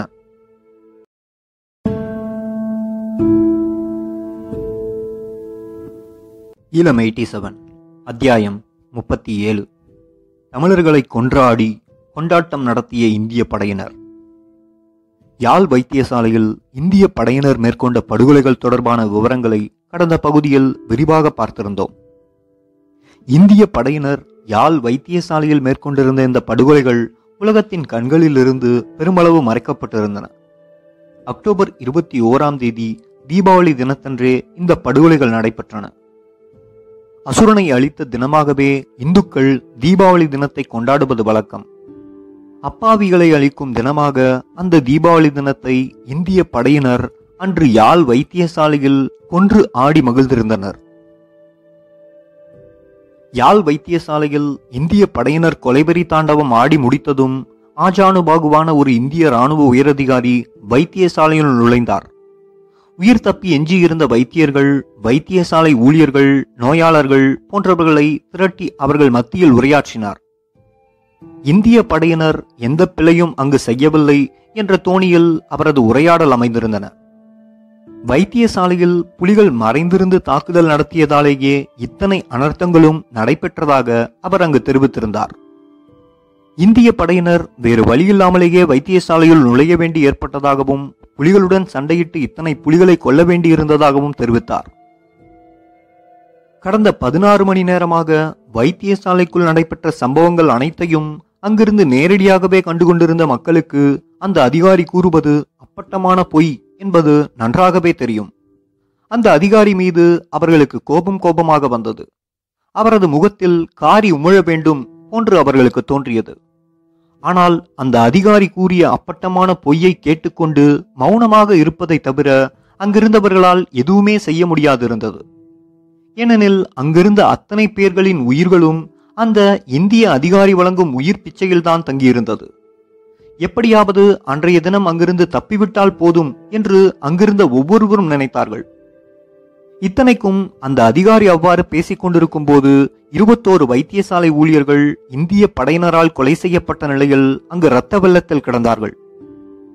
Doctor A Sivapatha Sundaram, doctor K Parimelazhagar, doctor K Ganesaratnam மற்றும் 3 மருத்துவ தாதிகள் உட்பட 21 வைத்தியசாலை ஊழியர்கள் அங்கு படுகொலை செய்யப்பட்டிருந்தார்கள். அதைவிட 47 நோயாளர்கள் கண் பிதுங்கிய நிலையிலும் மண்டை சிதறிய நிலையிலும் அங்கு பிணமாக கிடந்தார்கள். சில நோயாளர்களோ கட்டிலில் படுத்திருந்தபடியே துப்பாக்கி சன்னங்கள் பட்டு உயிரை விட்டிருந்தார்கள். அப்படி இருக்க அந்த இந்திய அதிகாரியோ தனது தரப்பின் பிழைகளை மறைக்கும் நோக்குடன் பேசிக்கொண்டே சென்றார். தனது பேச்சை முடித்துக்கொண்டு திருப்தியுடன் திரும்பினார், தனது படையினரையும் அழைத்துக்கொண்டு. அந்த இந்திய இராணுவ அதிகாரியின் பெயர் கர்னல் ஃபரார். இந்திய படையினர் அவர் தலைமையில்தான் அன்றைய தினம் அந்த நடவடிக்கையை மேற்கொண்டிருந்தார்கள். ஆயுதத்தினால் மட்டுமே பேசத் தெரிந்த மனித இயந்திரங்களான சிப்பாய்களை விரும்பியபடி வெறித்தனமாட ஏபிவிட்ட அந்த அதிகாரி தமது படை வீரர்களின் செயலை நியாயப்படுத்திவிட்டு திருப்தியுடன் திரும்பினார். உலகிலேயே தலை சிறந்த தத்துவ ஞானிகளையும் அகிம்சை நெறிகளையும் பண்பாடுகளையும் தன்னகத்தை கொண்டுள்ளது என்று பேசிக்கொண்டு பஞ்சமாபாதகங்களின் பாசறையாக திகழும் பாரதத்தின் சுயவடிவம் அந்த அதிகாரியின் உருவில் தோன்றியதாக வைத்தியசாலையில் அகப்பட்டு தப்பிய ஒருவர் பின்னர் தெரிவித்திருந்தார். அந்த சந்தர்ப்பத்தில் அங்கிருந்த வைத்தியசாலை ஊழியர்களின் மனநிலை எவ்வாறு இருந்தது என்பதை அவர்களுள் ஒருவர் இவ்வாறு விவரிக்கின்றார். அதுவரை நெஞ்சில் அடக்கி வைத்திருந்த துயரமெல்லாம் வெடித்து அழுகையாக வெளிவந்தது. உயிர் பிழைத்து நின்ற டாக்டர்களும் தாதியரும் ஒருவரையொருவர் கட்டியணைத்து வாய்விட்டு ஓவென்று கதறி அழுதனர். நாம் எமது படிப்பு, தகுதி அனைத்தையும் மறந்து அந்த கணத்தில் அனைவரும் குழந்தைகளாக இருந்தோம். முதல் நாள் வரை மற்றவர்கள் உயிர்களை காப்பாற்ற வேண்டும் என்று ஓடி ஓடி ஓயாது உழைத்த எமது வைத்தியசாலையின் எமது குடும்ப ஊழியர்களை உயிரற்ற சடலங்களாய், சிதைந்த கருகிய அரைகுறை உடல்களாய் அங்கு காணும்போது பொங்கி உடைப்பெடுத்து வந்த அழுகையை யாராலுமே கட்டுப்படுத்த முடியவில்லை. யாரை யார் தேற்றுவது? அப்பொழுதுதான் அங்கு ஒரு கடமையின் குரல் உறுதியுடன் ஒலித்தது. அழுதது போதும், இனி இங்கு யாருமே அழ வேண்டாம். அழுவதால் எந்தவித பயனும் இல்லை. இனி நாங்கள் செய்ய வேண்டியது என்னவென்று பார்க்க வேண்டும். இன்னும் இங்கு குற்றுயிராய் கிடக்கின்றவர்களை காப்பாற்ற வேண்டும். அதை உடனடியாக செய்ய வேண்டும். அந்த வைத்தியரின் குரலுக்கு அங்கிருந்த அனைவரும் கட்டுப்பட்டார்கள். ஆவேசம் வந்தவர்கள் போன்று அங்கிருந்த வைத்தியசாலை ஊழியர்கள் தமது கடமையினை தொடர ஆரம்பித்திருந்தார்கள். குற்றுயிராய் கிடந்தவர்களது உயிர்களை காப்பாற்றும் பணியினை அவர்கள் தொடர்ந்து செய்து வந்தார்கள். பிணமாக கிடந்தவர்களை பாதுகாப்பான ஒரு இடத்திற்கு அகற்றினார்கள். வைத்தியசாலையினுள் இறந்தவர்கள் மற்றும் வைத்தியசாலை சுற்று வட்டாரத்தில் இறந்தவர்கள் என்று 100க்கும் மேற்பட்டவர்களின் உடல்கள் திரட்டப்பட்டு அங்கு அடுக்கி வைக்கப்பட்டிருந்தன. எந்த உடலையும் மரண சடங்கிற்காக வெளியில் கொண்டு செல்லக்கூடாது என்று இந்திய இராணுவம் கண்டிப்பாக கட்டளை பிறப்பித்திருந்தது. இறந்தவர்களை பார்ப்பதற்கென்று வெளியில் இருந்து உறவினர்கள் உள்வருவதற்கும் இந்திய இராணுவம் அனுமதி அளிக்கவில்லை. புதிய வைத்திய பிரிவு கட்டுவதற்காக என்று வைக்கப்பட்டிருந்த மரங்கள் அன்று இறந்தவர்களை தகனம் செய்வதற்கு பயன்படுத்தப்பட்டது. சம்பவம் நடைபெற்ற தினம் முதல் இந்திய படையினரின் பூரண கட்டுப்பாட்டிலேயே யாழ் வைத்தியசாலை இயங்க ஆரம்பித்திருந்தது. வைத்தியசாலையின் செயல்படும் விஸ்திரணம் இந்திய படையினரால் சுருக்கப்பட்டது. இந்திய படையினரின் பாதுகாப்பை கருத்தில் கொண்டு வைத்தியசாலையின் ஒரு சிறிய பிரதேசத்தில் மட்டுமே நோயாளர்கள் மற்றும் வைத்தியசாலை ஊழியர்கள் நடமாட அனுமதிக்கப்பட்டார்கள். புதிதாக இந்திய இராணுவ வைத்தியர்கள் தமது சேவையை யாழ் வைத்தியசாலையில் மேற்கொள்ள ஆரம்பித்திருந்தார்கள். தொடர்ந்து இந்தியாவிலிருந்து வரவழைக்கப்பட்ட இந்திய செஞ்சிலுவை சங்க வைத்தியர்களும் தாதிகளும் யாழ் மக்களுக்கு வைத்திய சேவை புரிவதாக கூறிக்கொண்டு காயமடைந்து வரும் இந்திய படை ஜவான்களுக்கு வைத்தியம் பார்க்க ஆரம்பித்திருந்தார்கள். இந்திய படையினர் காலத்தில் நடைபெற்ற மற்றொரு முக்கிய அவலம் பற்றி அடுத்ததாக நாம் பார்க்க இருக்கின்றோம். 1987 அக்டோபர் மாதம் 25 யாழ் கொக்குவில் பிரதேசத்தில் இந்திய படையினருக்கு எதிராக விடுதலை புலிகள் ஒரு அதிரடி தாக்குதலை நடத்தியிருந்தார்கள். இந்திய படையினருக்கு எதிராக மேற்கொள்ளப்பட்ட அந்த அதிரடி தாக்குதலுக்கு பழி தீர்க்கும் முகமாக இந்திய இராணுவத்தின் ஒரு படைப்பிரிவு யாழ் கொக்குவில் அகதி முகாமை நோக்கி நகர ஆரம்பித்தது. அந்த படைப்பிரிவுக்கு தலைமை தாங்கிய இந்திய படை அதிகாரியின் பெயர் கர்னல் மிஸ்ரா. ஈழத்தமிழர்களின் படுகொலைகளில் மற்றொரு அத்தியாயத்தை இரத்தத்தால் எழுதுவதற்காக 100கணக்கான இந்திய ஜவான்கள் கம்பீரமாக விரைந்து கொண்டிருந்தார்கள். கொக்குவில் இந்து கல்லூரி அகதி முகாம் மீது இந்திய துருப்புக்கள் மேற்கொண்ட கொலை ஆக்கிரமிப்பு நடவடிக்கைகள் பற்றி இந்த தொடரில் நிச்சயம் பார்த்தே ஆக வேண்டும். கொக்குவில் சம்பவம் 1987 அக்டோபர் மாதம் 25 நடைபெற்றது. யாழ் கொக்குவில் பிரதேசத்துக்குள் கவச வாகனங்கள் சகிதமாக இந்திய துருப்புக்கள் நுழைந்த போது அங்கிருந்த பெரும்பான்மையான பொதுமக்கள் கொக்குவில் இந்து கல்லூரியிலேயே தஞ்சமடைந்திருந்தார்கள். கொக்குவில் இந்து கல்லூரி அகதி முகாமில் சுமார் 7000 அகதிகள் வரை அப்பொழுது தங்கியிருந்தார்கள். 3 மாடி கட்டிடத்தை கொண்ட அந்த கல்லூரியின் முகப்பில் அகதி முகாம் என்று ஆங்கிலத்தில் எழுதப்பட்ட அறிவிப்பு பலகை தொங்கவிடப்பட்டிருந்தது. யாழ்ப்பாணத்தில் மற்றைய அகதி முகாம்கள் மீது இந்திய படையினர் வேண்டுமென்றே ஷெல் தாக்குதல்களை நடத்தியிருந்த விடயம் கொக்குவில் மக்களுக்கு தெரிந்திருக்கவில்லை. அதனால் அகதி முகாம் என்ற மட்டில் அங்கு தஞ்சமடைந்திருப்பவர்களுக்கு ஆபத்து எதுவும் இருக்காது என்றே அங்கிருந்த பெரியவர்கள் நினைத்தார்கள். இந்த விடயத்தை கூறி அங்கிருந்த மற்றவர்களையும் ஆறுதல் படுத்த முற்பட்டார்கள். 25/10/1987 நண்பகல் 2 மணி அளவில் இந்திய படையின் யுத்த தாங்கி ஒன்று அகதி முகாம் வாசலுக்கு வந்து நின்றது. சங்கிலி சக்கரத்தில் நகர்ந்து வந்த டாங்கி முகாமை நெருங்கும் சத்தம் அங்கிருந்தவர்களுக்கு நன்றாகவே கேட்டது. தமிழர்களுக்கே உரிய இயல்பான வேடிக்கை பார்க்கும் ஆர்வத்தில் என்ன நடக்கிறது என்று பார்ப்பதற்கென்று ஒரு தொகுதி மக்கள் முண்டி எடுத்துக்கொண்டு முகாம் வாசலுக்கு சென்றார்கள். கல்லூரி சுவரோரமாக நின்று வேறு சிலர் புதினம் பார்த்து கொண்டிருந்தார்கள். கல்லூரி முன்பாக வந்து நின்ற இந்திய படையினரின் யுத்த தாங்கி சற்று நேரம் அமைதியாக நின்றது. டேங்கியில் இருந்த இந்திய படையினர் தம்மை வேடிக்கை பார்க்கும் மக்களை நிதானமாக அவதானித்தார்கள். அந்த டேங்கியில் இந்திய படை உயரதிகாரியான கர்னல் மிஸ்ராவும் இருந்தார். அகதி முகாம் நிலவரத்தை அவர் நிதானமாக அவதானித்தார். அகதி முகாம் என்று ஆங்கிலத்தில் எழுதப்பட்டு தொங்கவிடப்பட்ட பெயர் பலகையும் அவர் கண்கள் காண தவறவில்லை. திடீரென்று இந்திய படை யுத்த தாங்கியின் சுடுகுழல் இந்து கல்லூரியை நோக்கி மெதுவாக திரும்ப ஆரம்பித்தது. ஆர்வக்கோளாறு காரணமாக அகதி முகாம் வாசலுக்கு வந்தவர்கள், இந்திய படையினரை பார்த்து கையசைத்தவர்கள், பரிதாபமாக நடைபெற்றவற்றை பார்த்து கொண்டு நின்றவர்கள், இவர்களை நோக்கி டேங்கியின் சுடுகுழல் குறிவைத்தது. அப்பொழுது கூட எவரும் இந்திய படையினர் இப்படியான ஒரு காரியத்தை செய்வதற்கு துணிவார்கள் என்று நினைத்து பார்க்கவில்லை. திடீரென்று டேங்கியிலிருந்து அடுத்தடுத்து 2 ஷெல்கள் ஏவப்பட்டன. சற்று முன்னர் அங்கு நிலவிய அசாதாரணமான அமைதியும் இந்திய படை டேங்கியின் நகர்வும் ஏதோ அசம்பாவிதம் ஒன்று அங்கு நடைபெறப் போகின்றது என்பதை அங்கிருந்த சில பெருசுகள் மனங்களில் எச்சரிக்கை செய்திருந்தது. எனினும் அவர்கள் அதனை பொருட்படுத்தவில்லை. இந்திய டேங்கியிலிருந்து ஏவப்பட்ட ஷெல் ஒன்று கல்லூரி வகுப்பறை சுவரின் ஒரு பகுதியை உடைத்துக்கொண்டு வகுப்பறையினுள் விழுந்து வெடித்தது. அந்த வகுப்பறையினுள் அடைக்கலமாகியிருந்த 24 அகதிகள் துடித்துடித்து உயிரிழந்தார்கள். முகாமே ஹல்லோல அல்லோலப்பட்டது. உயிர் தப்பியவர்களுக்கு முதலுதவி வழங்க சிலர் ஓடித் திரிந்தார்கள். ஆனால் முகாம் மீது தாக்குதல் நடத்திய அந்த யுத்த தாங்கி தாக்குதல் நிலையெடுத்து தொடர்ந்து அங்கு தரித்து நின்றது. அதனால் வெளியில் எவராலும் செல்ல முடியவில்லை. பயம், பதட்டம், பரிதாபம் அந்த இடமே நடுங்கிக் கொண்டிருந்தது. அடுத்து என்ன நடக்கும் என்று அங்கிருந்த எவருக்குமே தெரியவில்லை.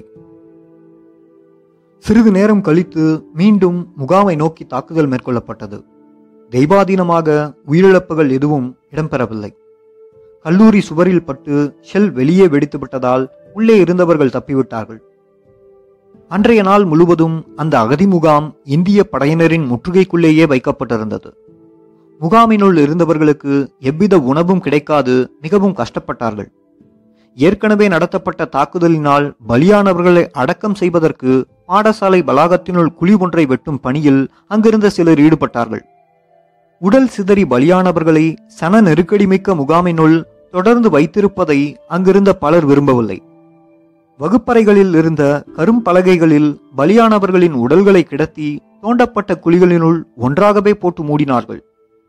இந்திய படையினர் மீண்டும் தாக்குதல் நடத்தக்கூடும் என்ற பயத்தில் அங்கிருந்தவர்கள் மிகுந்த கலக்கம் அடைந்திருந்தார்கள். இந்திய டேங்கிகளின் சுடுகுழல்கள் குறிவைக்கப்பட்ட நிலையில் அன்றைய இரவு கடந்தது.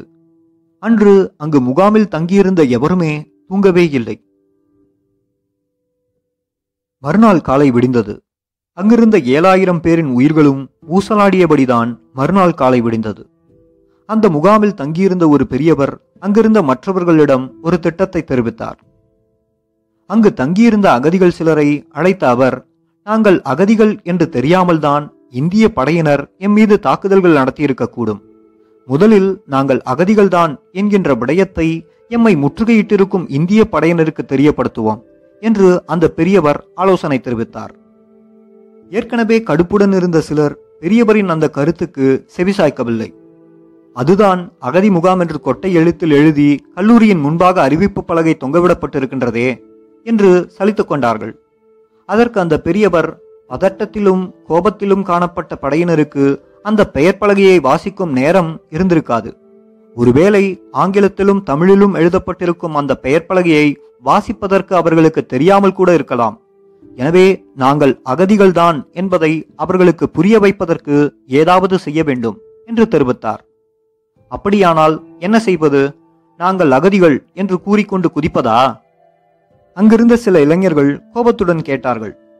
பெரியவரும் விடுவதாக இல்லை. தம்பிகள் கூறுவது சரி. நாங்கள் அகதிகள் என்பதை உரக்க கூற வேண்டும். குறிப்பாக பெண்கள் தாம் அகதிகள் என்று கத்த வேண்டும். அதேவேளை என்னை போன்ற வயது முதிர்ந்தவர்கள் கைகளில் வெள்ளைக்கொடிகளை அசைத்து நாங்கள் அப்பாவிகள் என்று காண்பிக்க வேண்டும். பொடியல், தலைக்கு டையடித்த பொடியல் போன்று நடிப்பவர்கள் அனைவரும் மரியாதையாக வகுப்பறைக்குள் சென்றுவிட வேண்டும் என்று தனது திட்டத்தை அழுத்தமாக தெரிவித்தார். வேறு வழியேதும் தெரியாமல் தவித்தவர்கள் பலவிதமான விவாதங்களின் பின்னர் அந்த பெரியவரின் திட்டப்படி செயற்படுவதற்கு சம்மதித்தார்கள். 26ஆம் தேதி காலை புலர்ந்து சிறிது நேரத்தில் அந்த அகதி முகாமில் இருந்த பல நூற்றுக்கணக்கான பெண்களும் சிறுவர்களும் நாங்கள் அகதிகள் என்று ஆங்கிலத்தில் உரத்து கத்தினார்கள். பெரியவர்கள் தமது வேஷ்டிகளையும் வெள்ளை சட்டைகளையும் கம்புகளில் கட்டி கொடிகளாக்கி இந்திய இராணுவத்தினரை நோக்கி அசைத்து காண்பித்தார்கள். நல்ல பலன் கிடைத்தது. தமது வாகனங்களை விட்டிறங்கிய சில இந்திய படையினர் அகதி முகாமிற்குள் வந்தார்கள். மிக எச்சரிக்கையுடன் துப்பாக்கிகளை நீட்டியபடிதான் அவர்கள் உள்ளே வந்தார்கள். அகதி முகாமில் இருந்த எவரும் தாம் இருந்த இடங்களை விட்டு அசையவே இல்லை. இந்திய படையினர் அகதி முகாமை ஒரு சுற்று சுற்றிவிட்டு அகதி முகாமில் பரவலாக நிலையெடுத்து நின்றார்கள். அதனைத் தொடர்ந்து இந்திய படை உயரதிகாரி ஒருவர் அகதி முகாமினுள் ஆயுதம் தாங்கிய தனது மெய்ப்பாதுகாவலர்களுடன் நுழைந்தார். அந்த அதிகாரியின் பெயர் கேனல் மிஸ்ரா. அதிகாரத்துடனும் மிரட்டலுடனும் அங்கிருந்த அகதிகளை பார்த்து கர்ஜித்தார். நீங்கள் உங்கள் கூடவே மறைத்து வைத்திருக்கும் புலிகளை எங்களிடம் ஒப்படைத்து விடுங்கள். உங்களுக்கு எந்த ஆபத்து ஏற்பட்டாலும் நான் பார்த்துக் கொள்ளுவேன். அவர்களிடத்தில் உங்களுக்கு பயம் என்றால் அவர்கள் பதுங்கியிருக்கும் இடத்தையாவது எங்களுக்கு காட்டித்தாருங்கள். அவர்களை நாங்கள் பார்த்துக் கொள்ளுவோம். அங்கிருந்த அகதிகள் முகத்தில் ஈ ஆடவில்லை. இந்த மனுஷனுக்கு என்ன விசர்கிசர் பிடித்து விட்டதோ? கோபத்துடன் முணுமுணுத்த ஒரு தாயின் கையை அருகில் நின்ற அவரது பேத்தி கிள்ளிவிட்டார். பேத்தியை திரும்பி பார்த்த அந்த அம்மாவை ஒரு முறைப்பு முறைத்து அவளது வாயை மடக்கினார். அங்கிருந்த பலரது மனநிலையும் அப்படித்தான் இருந்தது. சிலர் துணிவை வரவழைத்துக் கொண்டு, இது முழுக்க முழுக்க அகதிகள் மட்டுமே தங்கியிருக்கும் இடம், இங்கு புலிகள் எவருமே கிடையாது என்று கூறினார்கள். அதற்கு அந்த அதிகாரி, அப்படியானால் நேற்று இரவு இந்த இடத்திலிருந்து எங்களுடன் சண்டையிட்டது யார்? எமது பீரங்கி படையினர் தாக்கி பல புலிகள் கொல்லப்பட்டிருந்தார்களே, அவர்களின் உடல்களை எல்லாம் புலிகள் தானே சுமந்து கொண்டு தப்பி சென்றார்கள் என்று தொடர்ந்து கேள்வி எழுப்பினார். இறந்தவர்கள் பொதுமக்கள். அவர்களை வேறு வழியில்லாமல் நாங்கள் இங்கேயே புதைத்துள்ளோம். நீங்கள் எங்களை சந்தேகித்தால் வாருங்கள், தோண்டி காண்பிக்கின்றோம் என்று அங்கிருந்தவர்கள் கூறினார்கள். அந்த அதிகாரிக்கு உண்மை விளங்கியிருந்தாலும் அதனை ஏற்றுக்கொண்டு தனது பிழையை ஒப்புக்கொள்ள அவர் தயாரில்லை. சரி, உங்களுக்கு இப்பொழுது என்ன வேண்டும் என்று கேள்வி எழுப்பினார். ஒருவரையொருவர் பார்த்து கொண்ட மக்கள், இங்கு நிறைய பேர் இருக்கின்றார்கள். இவர்களுக்கு தேவையான உணவு இங்கில்லை. அவசரத்தில் உணவை எடுத்து வர தவறிவிட்டோம். நாங்கள் எங்கள் வீட்டுக்கு சென்று இங்கிருப்பவர்களுக்கு தேவையான உணவுப் பொருட்களை எடுத்து வருவதற்கு எங்களை அனுமதிக்க வேண்டும் என்று கோரிக்கை விடுத்தார். வெளியில் போகவே முடியாது என்று ஒரேடியாக மறுத்த அந்த அதிகாரி உணவு கிடைக்க ஏற்பாடு செய்வதாக கூறிவிட்டு சென்றார். ஆனால் அடுத்த 2 நாட்களும் அங்கிருந்த அகதிகளுக்கு எந்த உணவும் கிடைக்கவில்லை. மிகுந்த பசியால் அங்கிருந்தவர்கள் வாடினார்கள். அதேவேளை பசியால் துடித்துடித்த அந்த அகதிகளை வைத்து வேடிக்கை காண்பிக்கப்பென மற்றொரு இந்திய படை அதிகாரி அங்கு வருகை தந்தார்.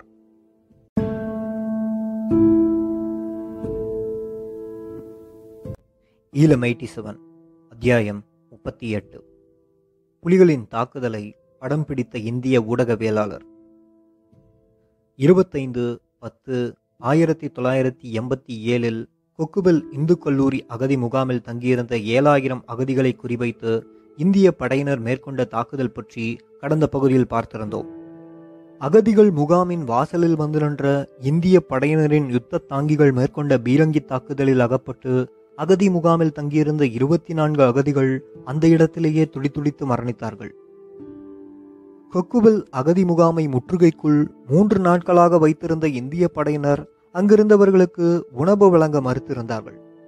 அங்கிருந்தவர்கள் வெளியில் சென்று உணவை எடுத்து வருவதற்கும் அவர்கள் அனுமதிக்கவில்லை. அங்கு தங்கியிருந்த ஆயிரக்கணக்கானவர்கள் பசியால் துடித்துடித்தார்கள்.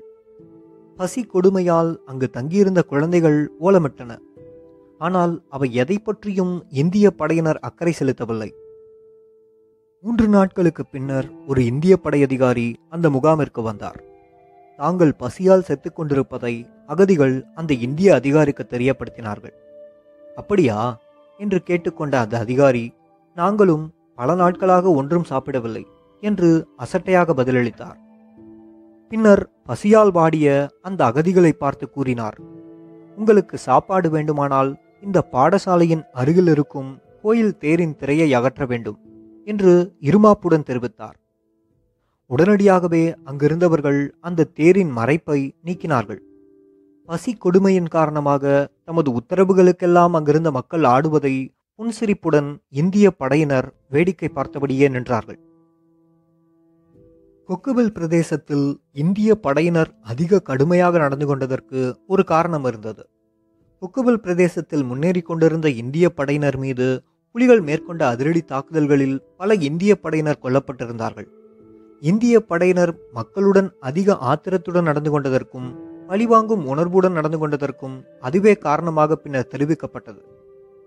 யாழ் நகரை கட்டுப்பாட்டுக்குள் கொண்டு வரும் நோக்கத்தில் காங்கேசன்துறை வீதி வழியாக முன்னேறிய இந்திய இராணுவத்தின் ஒரு படையணி குலப்பிட்டி சந்திக்கு அருகில் ஆனைக்கோட்டைக்கு செல்லும் பாதையில் புலிகளின் கண்ணிவெடி தாக்குதலுக்கு இலக்கானது.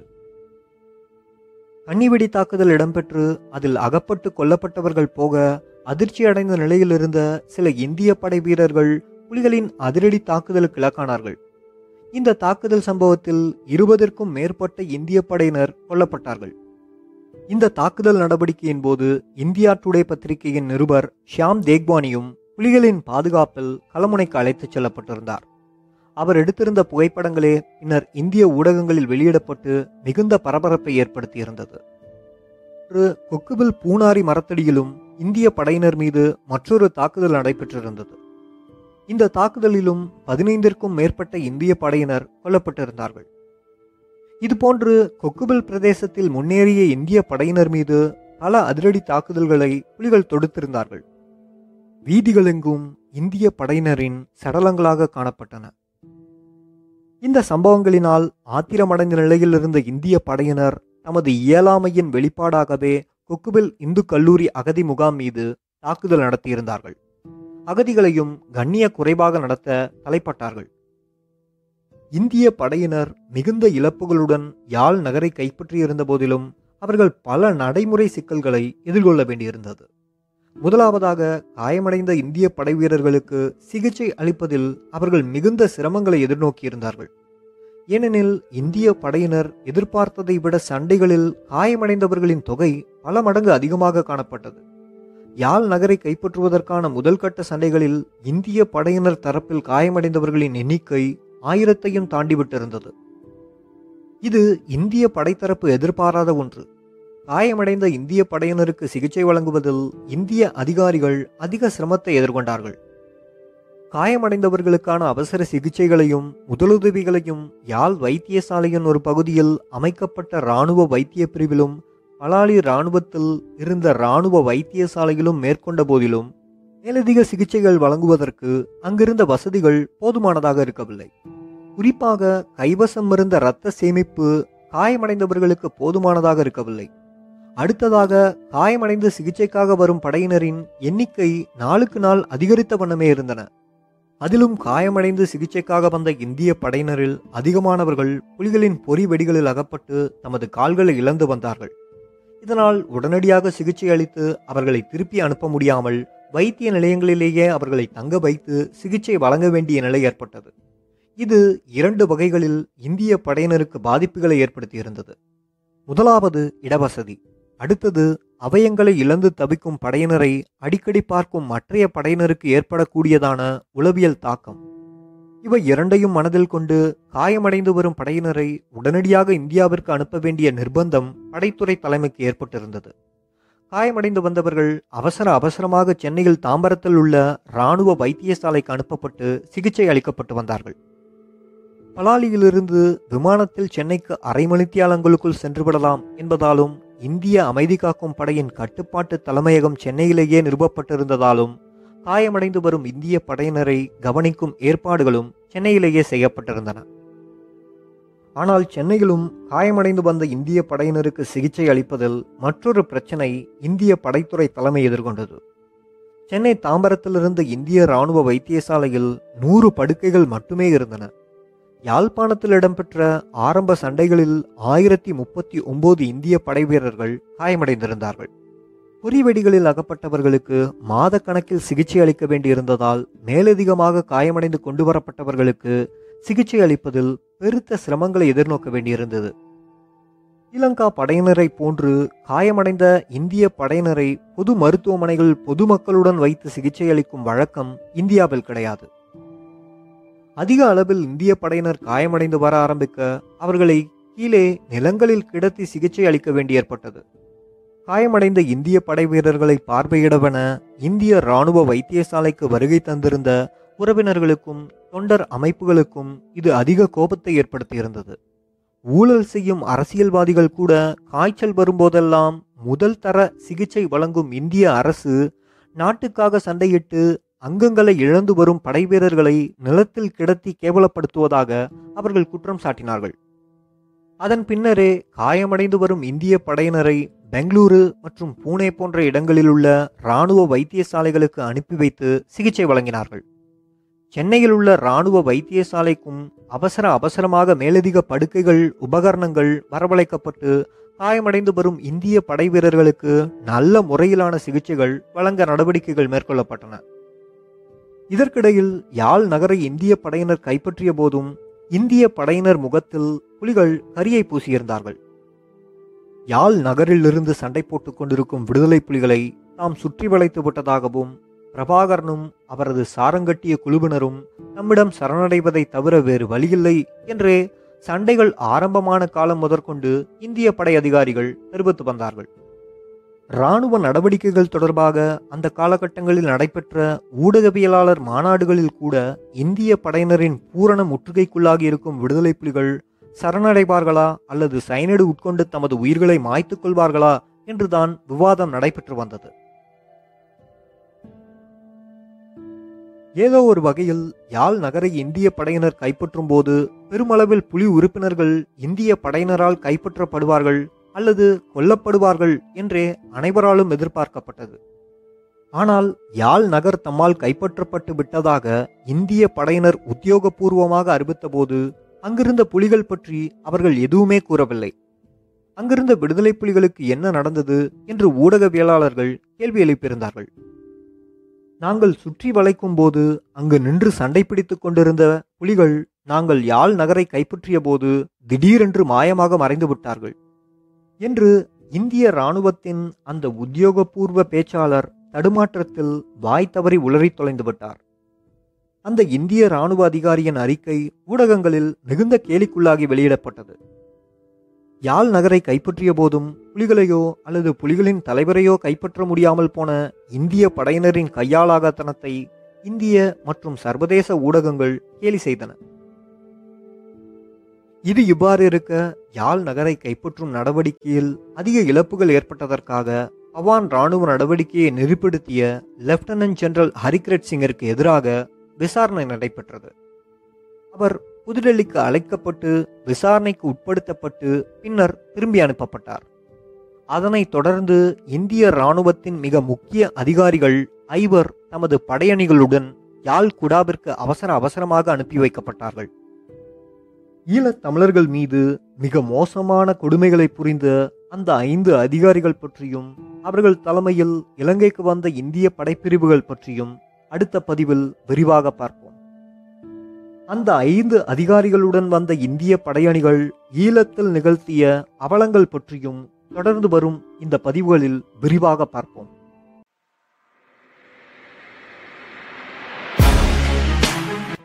ஈழம் 87 அத்தியாயம் 39. யாழ்ப்பாணத்தில் களமிறக்கப்பட்ட புதிய இராணுவ அதிகாரிகள். யாழ் குடாவை கைப்பற்றும் முயற்சியில் இந்திய படையினர் அதிக இழப்புகளை சந்தித்திருந்ததால் இந்திய அமைதி காக்கும் படையினரின் இராணுவ நடவடிக்கைகளை முன்னின்று நெறிப்படுத்திக் கொண்டிருந்த லெப்டினன்ட் ஜெனரல் ஹரிகிரத் சிங் அவசரமாக புதுடெல்லிக்கு அழைத்து வரப்பட்டிருந்தார். இந்திய படைத்தரப்பில் ஏற்பட்டிருந்த அதிக அளவிலான உயிரிழப்பிற்காக அவர் இராணுவ தலைமையின் விசாரணைக்கு உட்படுத்தப்பட்டார். அவர் தனது ஆரம்பகட்ட தோல்விகளுக்காக தெரிவித்த காரணங்கள் பற்றி இன்னொரு சந்தர்ப்பத்தில் விரிவாக பார்ப்போம். கடுமையான எச்சரிக்கைகளின் பின்னர் மீளவும் அவர் யாழ்குடாவிற்கு திருப்பி அனுப்பி வைக்கப்பட்டிருந்தார். இதேவேளை யாழ்குடாவில் இராணுவ நடவடிக்கையை முனைப்புடன் தொடர்வதற்கு இந்திய இராணுவத்தில் கடமையாற்றும் முக்கிய படைத்துறை அதிகாரிகளை அவர்களுடைய படையணிகளுடன் சேர்த்து அனுப்புவதற்கு இந்திய படைத்துறை தலைமை தீர்மானம் எடுத்தது. புலிகளை எப்படியாவது தோற்கடித்து யாழ்ப்பாணத்தை முற்றாக கைப்பற்றிவிட வேண்டும் என்பதில் இந்திய படைத்துறை அவசரம் காண்பித்தது. இந்தியாவின் அரசியல் தலைமை அந்த அளவிற்கு அழுத்தத்தை இந்திய படைத்துறை மீது பிரயோகித்திருந்தது. எந்த அதிகாரிகள் இலங்கைக்கு புதிதாக அனுப்பி வைக்கப்பட வேண்டும் என்ற விவாதம் எழுந்தபோது மிகவும் சிறந்த அதிகாரிகள் இலங்கைக்கு அனுப்பி வைக்கப்பட வேண்டும் என்பது இந்திய பிரதமரின் உத்தரவாக இருந்தது. இராணுவ உயரதிகாரிகள் தமது தெரிவுகளை முடித்துவிட்டு தாம் அந்த அதிகாரிகளை தெரிவு செய்ததற்கான காரணங்களையும் இந்திய பிரதமரிடம் அறிவித்திருந்தார்கள். இந்திய இராணுவ தலைமை தெரிவு செய்திருந்த உயரதிகாரிகள் இவர்கள்தான்: 1. Brigadier Kulwant Singh, 2. Major general A.S. Kalkat, 3. Brigadier R.I.S. Kahlon, 4. Brigadier Majid Singh, 5. Brigadier Samiram. இலங்கையின் வடகிழக்கில் புலிகளை முற்றாகவே தோற்கடித்து இந்திய இராணுவத்தின் பூரண கட்டுப்பாட்டுக்குள் கொண்டு வருவதற்காக இந்திய படைத்துறை தலைமையால் தெரிவு செய்யப்பட்டிருந்த முக்கிய இராணுவ அதிகாரிகள் இவர்கள்தான். இதில் பிரிகேடியர் குல்வந்த் சிங் இந்திய இராணுவத்தின் 54வது டிவிஷனில் உதவி பணியாளராக கடமையாற்றியவர். இவர் தனது இராணுவ வாழ்க்கையை ஆரம்பத்தில் கவச வாகன பிரிவில் ஆரம்பித்திருந்தார். தொடர்ந்து ராஜ்புத்தானா ரைஃபிள் படையணியிலும் நீண்ட காலம் உயரதிகாரியாக கடமையாற்றி நீண்ட அனுபவத்தை பெற்றிருந்தார். இந்திய படைத்துறையில் மிக நீண்ட அனுபவத்தை பெற்ற ஒருவர் என்பதுடன் படைத்துறை உயரதிகாரிகளிடையே மிகவும் மதிக்கப்பட்ட ஒருவரும் கூட. எதிர்காலத்தில் இந்திய இராணுவ பிரதம தளபதி பதவி இவருக்கே வழங்கப்படும் என்றும் அந்த காலகட்டத்தில் பரவலாக எதிர்பார்க்கப்பட்டவர். Major general A.S. Kalkat, senior staff officer, இந்தியாவில் மிகவும் பிரபல்யமான இராணுவ குடும்பத்தைச் சேர்ந்தவர். இந்திய இராணுவத்தில் 8வது கூர்கார் ரைஃபிள் படையணியில் தனது இராணுவ வாழ்க்கையை ஆரம்பித்தவர்.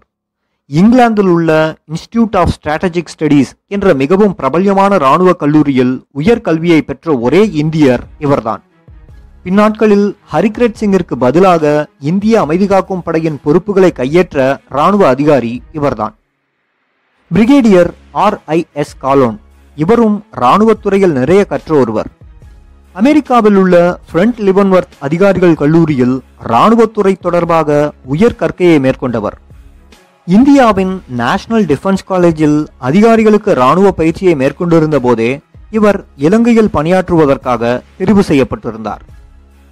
பிரிகேடியர் மஜித் சிங் மராத்திய ரெஜிமெண்டில் தனது இராணுவ வாழ்க்கையை ஆரம்பித்தவர். பின்னர் இந்தியாவின் ஜம்மு மற்றும் காஷ்மீரில் அந்த பிரிகேடை தலைமை தாங்கி பல களம் கண்டவர். இந்திய இராணுவத்தின் 41வது காலாட்படை பிரிவின் தலைமை பொறுப்பை இவர் ஏற்று சில மாதங்களே ஆகியிருந்த நிலையில் நீண்ட காலமாக பிரம்மச்சாரியத்தை கடைபிடித்து வந்த இவர் இந்திய இலங்கை ஒப்பந்தம் இடம்பெறுவதற்கு சில மாதங்கள் முன்னரே அமெரிக்காவில் உள்ள இந்திய பெண்மணி ஒருவரை மனம் புரிந்திருந்தார். பிரிகேடியர் சாமிராம், இந்திய இராணுவத்தின் ஜெனரேட்டர்ஸ் என்ற பிரிவைச் சேர்ந்த இந்த அதிகாரி எதிர் கொரில்லா போரியலில் நீண்ட அனுபவத்தை பெற்றவர். இந்த 5 இராணுவ உயரதிகாரிகளும் தமது பிரத்யேக படையணிகளுடன் இலங்கைக்கு அனுப்பி வைக்கப்பட்டார்கள். புலிகளது தொடர் தாக்குதல்களை கட்டுப்படுத்தி வடக்கு கிழக்கை இந்திய இராணுவத்தின் பூரண கட்டுப்பாட்டுக்குள் கொண்டு வருவதே அவர்களது நோக்கமாக இருந்தது. புதிய படையணிகள் AN-32, IL-76, AN-12B ரக விமானங்கள் மூலமாக பலாலி இராணுவ தளத்தில் தரையிறக்கப்பட்டன. கடல் மூலம் கனரக ஆயுதங்கள் கொண்டு செல்லப்பட்டன. புதிய படையணிகளை களமிறக்கி புலிகளை முற்றாகவே அழித்தொழிக்கும் ஒரு புதிய வியூகத்தை உருவாக்கியது இந்திய இராணுவம். யாழ்குடா மாத்திரமல்ல, வடக்கு கிழக்கு முழுவதிலும் அங்கு புலிகள் பதுங்கிவிடக்கூடும் என்று எதிர்பார்க்கப்பட்ட காடுகளிலும் கூட விடுதலை புலிகளை தேடி சென்று அழிக்கும் நோக்கத்துடன் இந்திய படை புதிய வியூகங்களை வகுத்தது. விடுதலை புலிகளின் தலைவர் பிரபாகரன் மற்றும் புலிகள் அமைப்பின் பிரதி தலைவர் மாத்தையா போன்றோரை கொலை செய்யும் திட்டமும் இந்திய படையினரின் அந்த புதிய வியூகத்தில் அடங்கியிருந்தது. இந்திய இராணுவம் உருவாக்கிய அந்த புதிய வியூகம் பற்றியும் அந்த புதிய வியூகத்தில் இந்திய இராணுவத்திற்கு ஏற்பட்ட சவால்கள் பற்றியும் புதிதாக களமிறக்கப்பட்ட இந்திய படையணிகளால் விடுதலை புலிகள் சந்தித்த நெருக்கடிகள் பற்றியும் தொடர்ந்து வரும் வாரங்களில் விரிவாக நாம் பார்க்க இருக்கின்றோம்.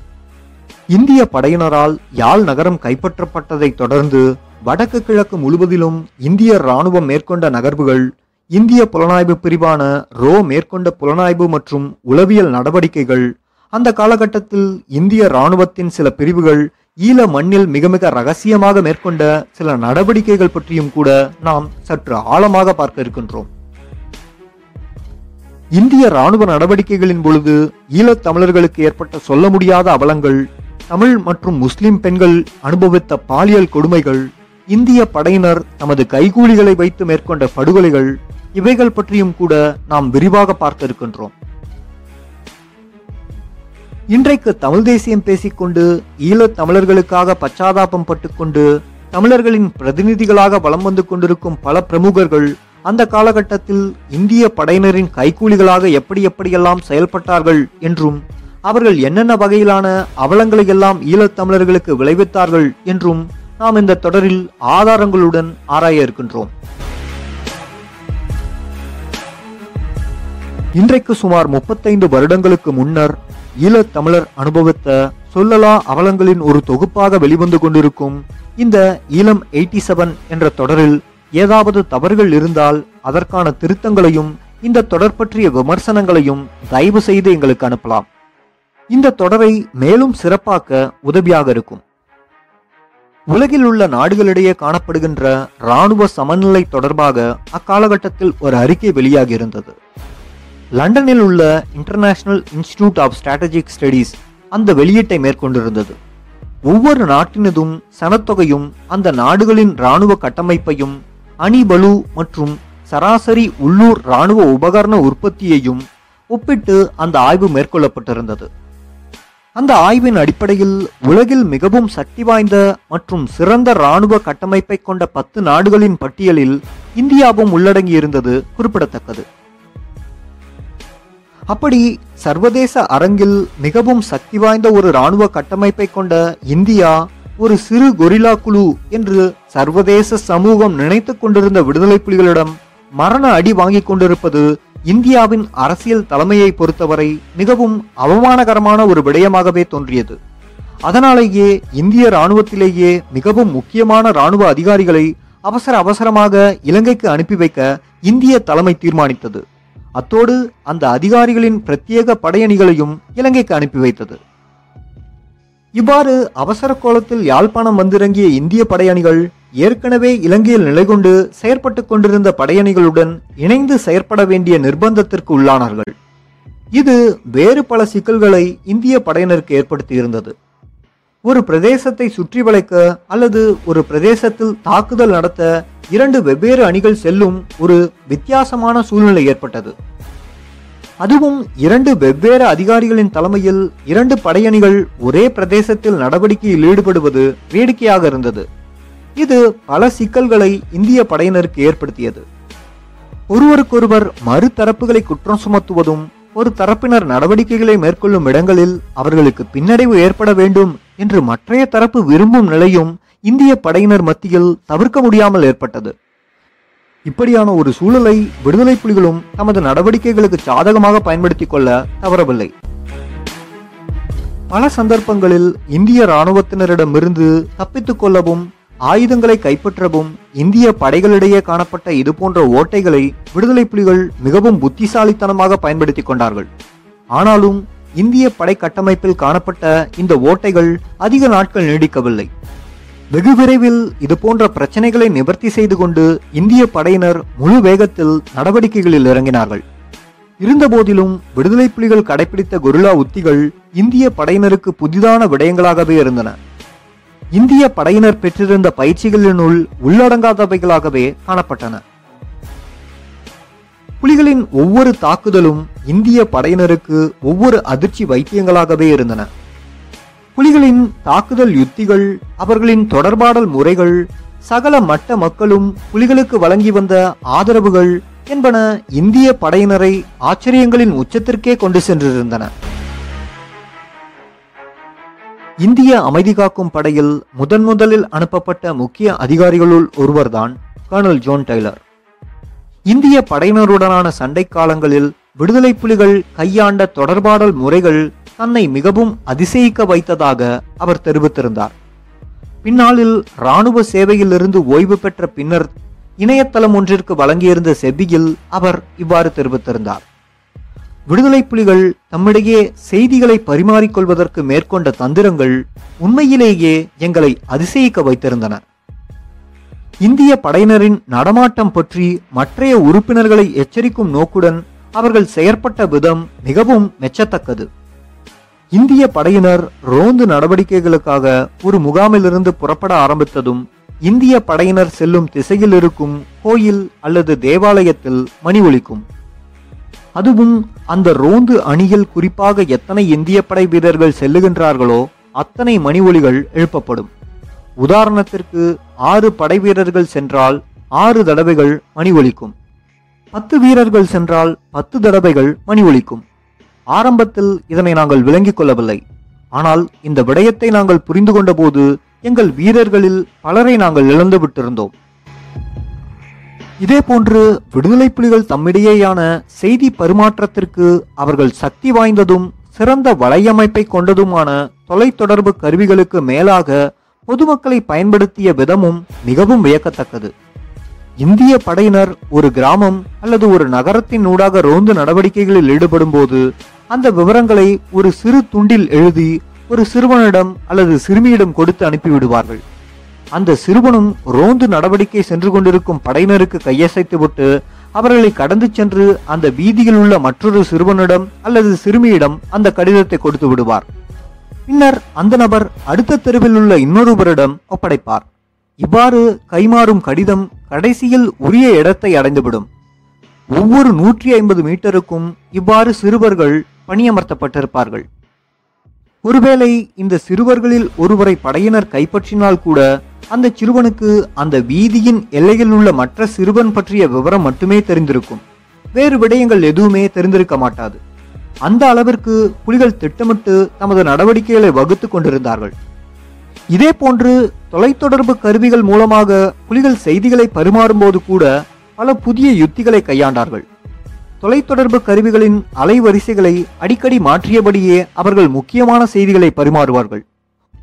ஒருவேளை அந்த தொலைத்தொடர்பு சம்பாஷணையை நாங்கள் இடைமறித்து கேட்கும் சந்தர்ப்பம் ஏற்பட்டால் கூட சங்கோத பாஷையில் அமைந்த ஓரிரு வரிகள் மட்டுமே எங்களால் கேட்கக்கூடியதாக இருக்கும். மிகுதி செய்திகள் வெவ்வேறு அலைவரிசைகளிலேயே பரிமாறப்பட்டிருக்கும்.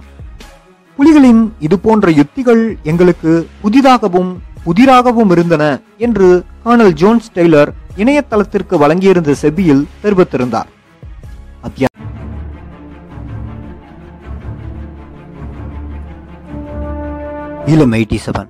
அத்தியாயம் 40.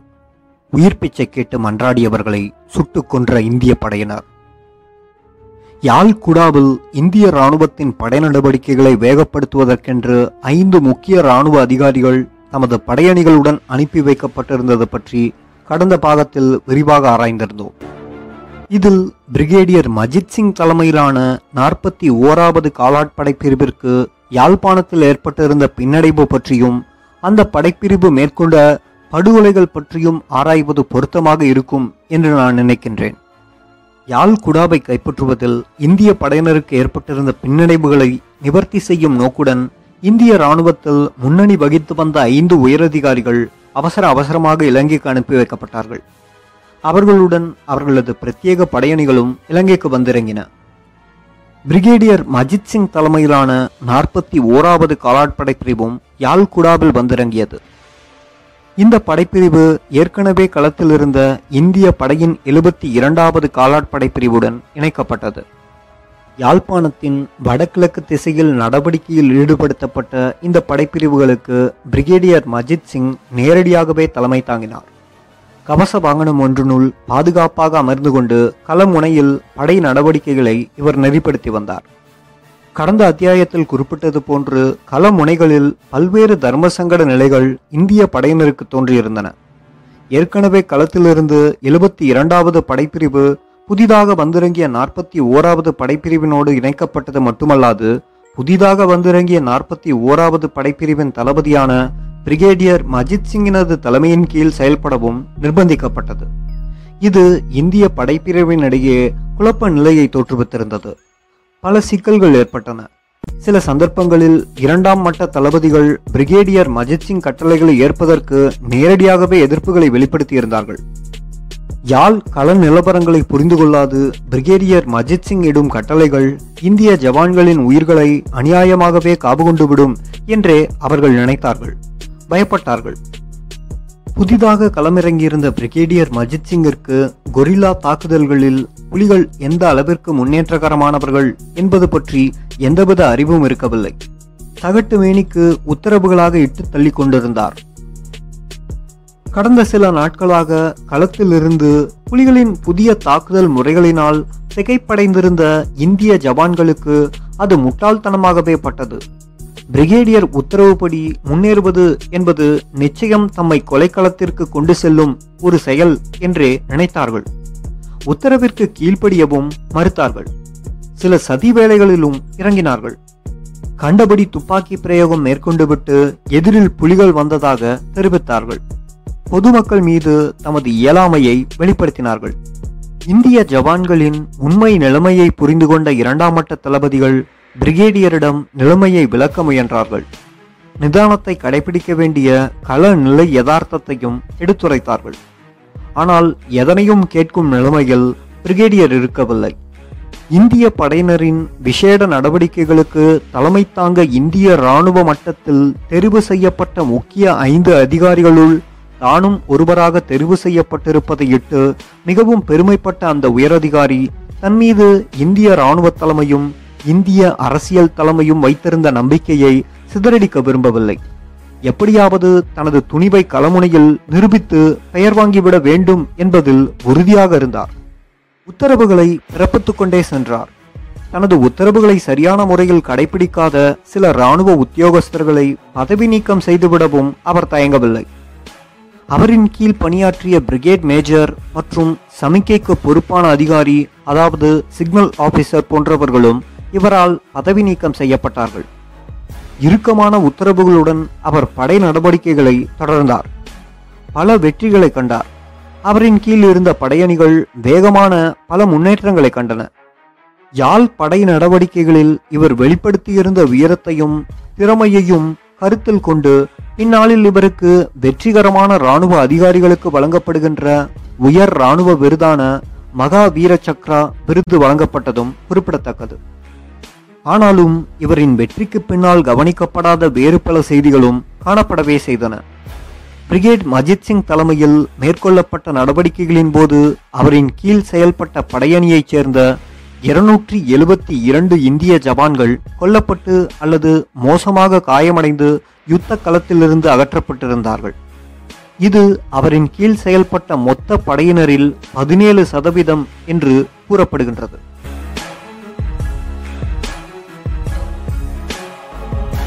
அடுத்ததாக யாழ் குடாவில் இந்திய படையினரால் மேற்கொள்ளப்பட்ட பல மனித படுகொலைகள் உட்பட வேறு பல மனித அழிவுகளிலும் இவரது கட்டளையின் கீழ் செயல்பட்ட படையினரே சம்பந்தப்பட்டிருந்ததாகவும் குற்றம் சுமத்தப்பட்டிருந்தது. இவை ஒரு புறம் இருக்க, அக்டோபர் 24 விடுதலை புலிகள் ஒரு அறிவிப்பை வெளியிட்டிருந்தார்கள்.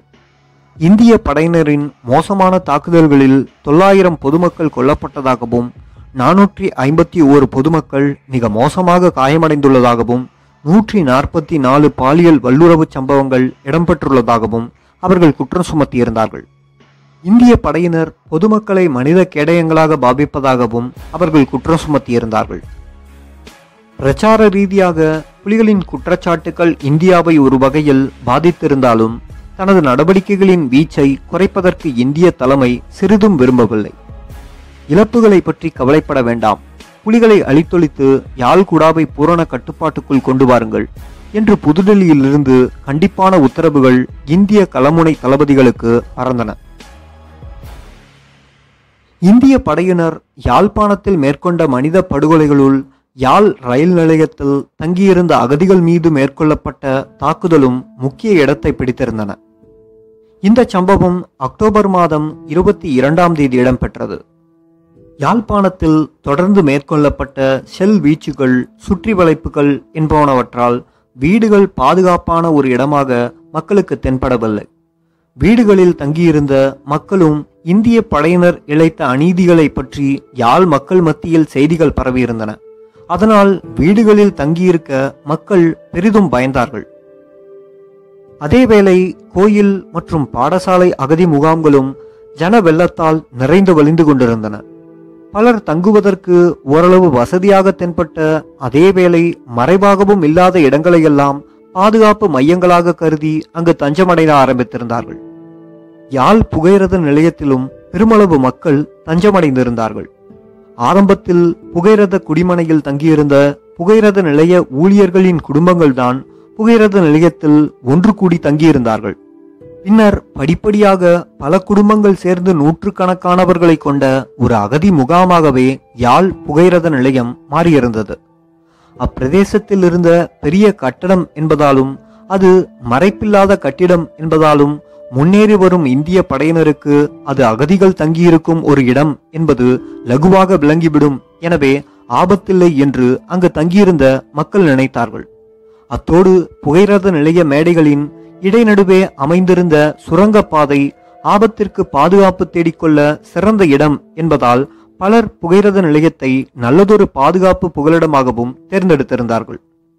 அத்தோடு புகையிரத நிலையம் யாழ் பிரதான பாதைகளில் இருந்து சற்று தள்ளி ஒதுக்குப்புறமாகவே இருந்ததால் அந்த பக்கம் இந்திய படையினர் வருவதற்கு சந்தர்ப்பம் இல்லை என்றே அங்கு தங்கியிருந்த சுமார் 600க்கும் மேற்பட்ட அகதிகள் நம்பிக்கொண்டிருந்தார்கள். ஆனால் இந்திய படையினர் ரயில் தண்டவாளங்கள் வழியாகவே முன்னேறி கொண்டிருந்தது பாவம் அவர்களுக்கு தெரியாது. வீதிகளில் விடுதலை புலிகள் கன்னிவெடிகளை புதைத்து வைத்துக் கொண்டு பதுங்கியிருப்பதால் வீதிகளை தவிர்த்து இந்திய படையினர் கூடிய வரையில் புகையிரத பாதையையே உபயோகிக்க ஆரம்பித்திருந்தார்கள். ஆனால் இந்திய படையினர் ரயில் பாதை வழியாக முன்னேறி கொண்டிருந்த விடயம் புலிகளுக்கு ஏற்கனவே தெரிந்திருந்தது. அவர்கள் தொலைத்தொடர்பு கருவிகள் இந்திய படையினரின் நகர்வுகள் பற்றிய விவரங்களை ஒளித்தபடியே இருந்தன. ஏற்கனவே காங்கேசன் துறையில் இருந்து ரயில் பாதை வழியாக பயணம் செய்த இந்திய படையினர் கொக்கவில் பிரதேசத்தில் புலிகளால் சுற்றி வளைக்கப்பட்டிருந்த பாரா கமாண்டோக்களை மீட்டு கொண்டு சென்றதை அறிந்த புலிகள் ரயில் பாதையிலும் ஒரு கண்ணை வைத்திருந்தார்கள். இந்திய படையினர் தமது முன்னேற்றத்திற்கு ரயில் பாதைகளை நிச்சயம் பயன்படுத்தியே தீருவார்கள் என்று எதிர்பார்த்து காத்து கொண்டிருந்தார்கள். காங்கேசன் துறை பகுதியிலிருந்து முன்னேறி கொண்டிருந்த இந்திய படையினர் யாழ் புகையிரத நிலையத்தை நெருங்கும் போது புலிகளின் கன்னிவெடி தாக்குதலுக்கு உள்ளானார்கள். கன்னிவெடி தாக்குதலில் அகப்பட்டு தடுமாறி கொண்டிருந்த இந்திய படையினர் மீது அங்கு பதுங்கியிருந்த புலிகள் கடுமையான தாக்குதலை மேற்கொண்டார்கள். இந்த சம்பவத்தில் பல இந்திய படையினர் கொல்லப்பட்டார்கள். சிறிது நேரம் சண்டை செய்துவிட்டு இந்திய படையினருக்கு இழப்புகளை ஏற்படுத்திவிட்டு புலிகள் பின்வாங்கி சென்று விட்டார்கள். இப்பொழுது இந்திய படையினரின் கோபம் பொதுமக்கள் மீது திரும்பியது. சகட்டு மேனிக்கு சுட்டுக்கொண்டு யாழ் புகையிரத நிலையம் இருந்த பிரதேசத்தை நோக்கி நகர ஆரம்பித்தார்கள். பெருமளவு மக்கள் தங்கியிருந்த யாழ் புகையிரத நிலையம் அவர்களது கண்களில் பட்டது. அவர்கள் சுமந்து வந்த 2 மில்லிமீட்டர் மோட்டார்களை நிலத்தில் நிறுத்தி முதல் ஷெல் தாக்குதல்களை மேற்கொண்டார்கள். அவர்கள் ஏவிய முதலாவது ஷெல் சரியாக புகையிரத நிலையத்திலேயே விழுந்து வெடித்தது. ஒரு தாயும் மகளும் உடல் சிதறி அந்த இடத்திலேயே பலியானார்கள். தொடர்ந்து ஏவப்பட்ட ஷெல்கள் புகையிரத நிலையத்திற்கு அருகில் இருந்த வீடுகள், தெருக்கள் என்று பல இடங்களிலும் விழுந்து வெடித்தன. புகையிரத நிலையத்தில் தஞ்சமடைந்திருந்த மக்கள் அல்லோலப்பட்டார்கள். என்ன செய்வதென்று புரியாமல் திகைத்தார்கள். புகையிரத நிலையத்திற்கு அருகில் ஏற்கனவே அமைக்கப்பட்டிருந்த பதுங்கு குழிகளுள் சிலர் சென்று பதுங்கிக் கொண்டார்கள். சிலர் பாதுகாப்பான வேறு இடங்களுக்கு சென்று அடைக்கலம் தேடிக்கொண்டார்கள். யாழ் ரயில் நிலையத்தில் 2வது புகையிரத நிறுத்த மேடைக்கு செல்வதற்கு நிலத்தடி சுரங்கப்பாதை ஒன்று இருந்தது. பலர் அந்த சுரங்கப்பாதையினுள் சென்று நம்மை காப்பாற்றிக் கொண்டார்கள். என்ன செய்வது என்று தெரியாமல் பலர் அங்கேயே தங்கிவிட்டார்கள். இந்திய படையினரின் கைகளில் அகப்பட்டு மடிந்தவர்கள் இவர்கள்தான். சுட்டுக்கொண்டே புகையிரத நிலையத்திற்குள் வந்த இந்திய படையினர் பொதுமக்களை கண்டும் கூட சுடுவதை நிறுத்தவில்லை.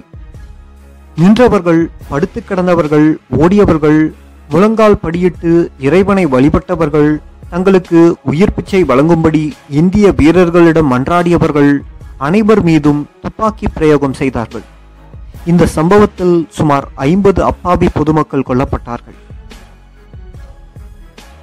இந்தியாவையும் அதன் தென்பிராந்திய பாதுகாப்பையும் பொறுத்தவரையில் இந்து சமுத்திரம் மிகவும் முக்கியமான ஒன்றாகவே இருந்து வருகின்றது.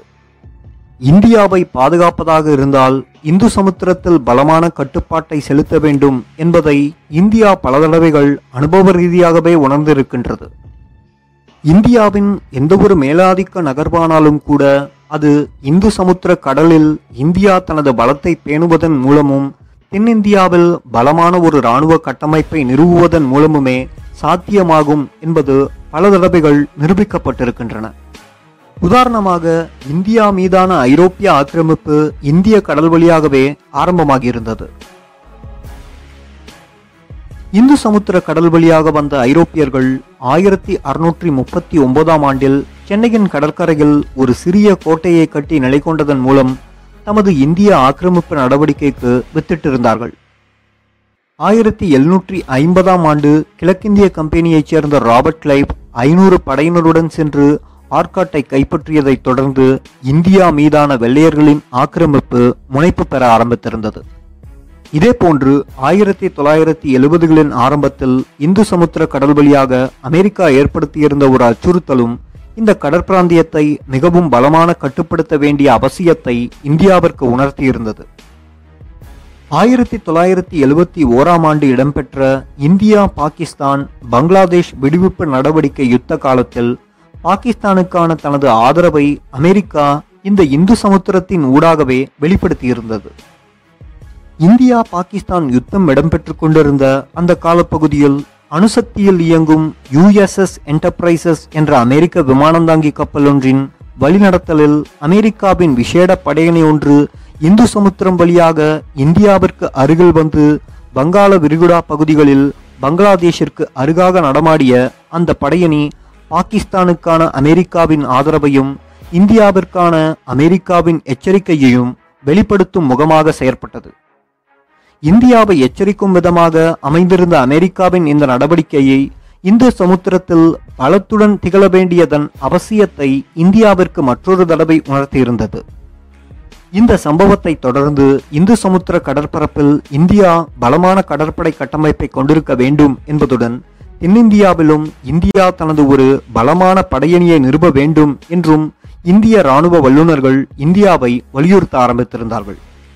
இந்து சமுத்திரத்திலும் அதேவேளை இந்தியாவின் தென் பிராந்தியத்திலும் பலமான பாதுகாப்பு கட்டமைப்பை இந்தியா கொண்டிருக்க வேண்டும் என்பது நீண்ட காலமாகவே பல அறிஞர்களாலும் வலியுறுத்தப்பட்டே வந்திருக்கின்றது. அத்தோடு இப்பிராந்தியத்தில் இந்தியா தொடர்ந்து பலமுடன் பிராந்திய வல்லரசாக திகழ வேண்டுமானால் அயல் நாடுகளுடன் நல்ல உறவுகளை பல விட்டு கொடுப்புகளுடன் பேண வேண்டும் என்று 1973 முதல் 1976 ஆண்டு வரை இந்தியாவின் கடற்படை தளபதியாக கடமையாற்றிய அட்மிரல் A.N. கோலி தெரிவித்திருந்தார். தென்னிந்தியாவில் தனது கடற்படை பலத்தை பெருக்கும் அதேவேளை சகிப்புத்தன்மைகளுடன் கூடிய தலைமைத்துவ பண்புகளை இந்தியா தன்னுள் வளர்த்து கொள்ளுவதன் மூலமுமே இப்பிரதேசத்தின் பிராந்திய வல்லரசாக அதனால் நிலைக்க முடியும் என்று அவர் தெரிவித்திருந்தார். ஆனால் இந்தியாவை பொறுத்தவரையில் அந்த இரண்டு விடயங்களில் ஒரு விடயத்தை மட்டுமே அது ஓரளவு கரிசனையுடன் நிறைவேற்றியிருந்தது. அதாவது, தனது தென்பிராந்தியத்தில் ஆதிக்கம் செலுத்தும் நோக்குடன் தனது படைபலத்தை பெருக்கும் முயற்சியைத்தான் இந்தியா சிரமம் கொண்டு நிறைவேற்றியிருந்தது. அயல் நாட்டை கவரும் முயற்சி பற்றி இந்தியா பெரிதாக அலட்டிக்கொள்ளவில்லை. அந்த விடயத்தில் இந்தியா அலட்சிய மனோபாவத்துடனேயே நடந்து கொள்ள தலைப்பட்டது. அயல் நாடுகளுடன் நல்லுறவை பேணுவது என்பது இந்தியாவின் வரலாற்றிலேயே இல்லாத ஒரு விடயமாகி இருந்தது. இந்தியாவை சூழவுள்ள அனைத்து நாடுகளையும் ஏதோ ஒரு காரணத்தில் பகைத்து கொண்டே காலம் தள்ளி வந்தது. இந்தியா மீட்டு கொடுத்த பங்களாதேஷ் கூட இந்தியாவை மிகவும் வெறுக்கும் ஒரு நாடாகவே இருக்கின்றது. தென்பகுதியில் மிக நெருங்கிய அயல் நாடான ஸ்ரீலங்காவும் கூட ஏனோ தெரியவில்லை இந்தியாவை அதிகம் வெறுக்கும் ஒரு நாடாகவே இருந்து வந்தது.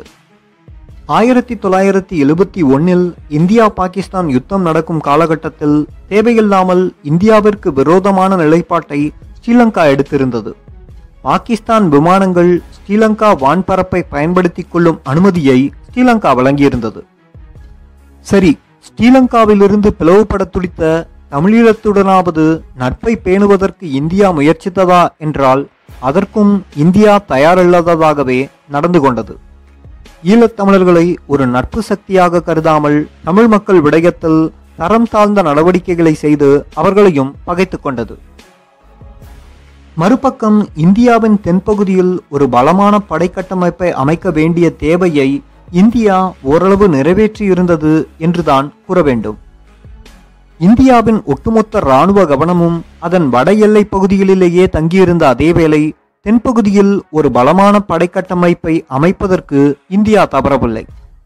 தென்பகுதியை பலப்படுத்த வேண்டும் என்ற யுத்த வல்லுநர்களின் எச்சரிக்கையை கணக்கில் எடுத்து இந்தியா தனது நகர்வுகளை மேற்கொண்டிருந்தது. இந்தியாவின் தென்பகுதியை பாதுகாக்கவென்று அக்காலகட்டத்தில் இந்தியா அதன் இராணுவத்தின் 54வது காலாட்படை பிரிவை நிறுத்தி வைத்திருந்தது. தென்னிந்தியாவின் கேரள மாநிலத்தின் திருவனந்தபுரத்தில் இந்த படைப்பிரிவு நிறுத்தி வைக்கப்பட்டிருந்தது. அந்தமான் நிக்கோபார் தீவுகள் மீது ஏதாவது அவசர அச்சுறுத்தல்கள் ஏற்படும் போது அதனை எதிர்கொள்வதற்கென்றே இந்த 54வது காலாட்படை பிரிவு உருவாக்கப்பட்டு நிறுத்தி வைக்கப்பட்டிருந்தது. விஷேட கடல்வழி தரையிறக்கத்திற்கு என்றே சிறப்பு பயிற்சி பெற்ற ஒரு படைப்பிரிவாகவே இந்த படைப்பிரிவு திகழ்ந்து வந்தது. அத்தோடு சர்வதேச ரீதியான சமாதான நடவடிக்கைகளில் ஈடுபடுத்தும் நோக்கத்துடன் இந்திய இராணுவத்தில் உருவாக்கப்பட்டிருந்த 1வது படைப்பிரிவும் இது என்றே கூறப்படுகின்றது. இந்தியாவின் கேரள மாநிலத்தின் கொச்சின் பிரதேசத்தில் உள்ள இந்திய கடற்படை தளத்துடன் தொடர்பு படுத்தி நிறுத்தி வைக்கப்பட்டிருந்த இந்த 54வது காலாட்படை பிரிவுதான் இலங்கையில் இந்திய நடவடிக்கையை மேற்கொள்வதற்காக தெரிவு செய்யப்பட்டிருந்தது.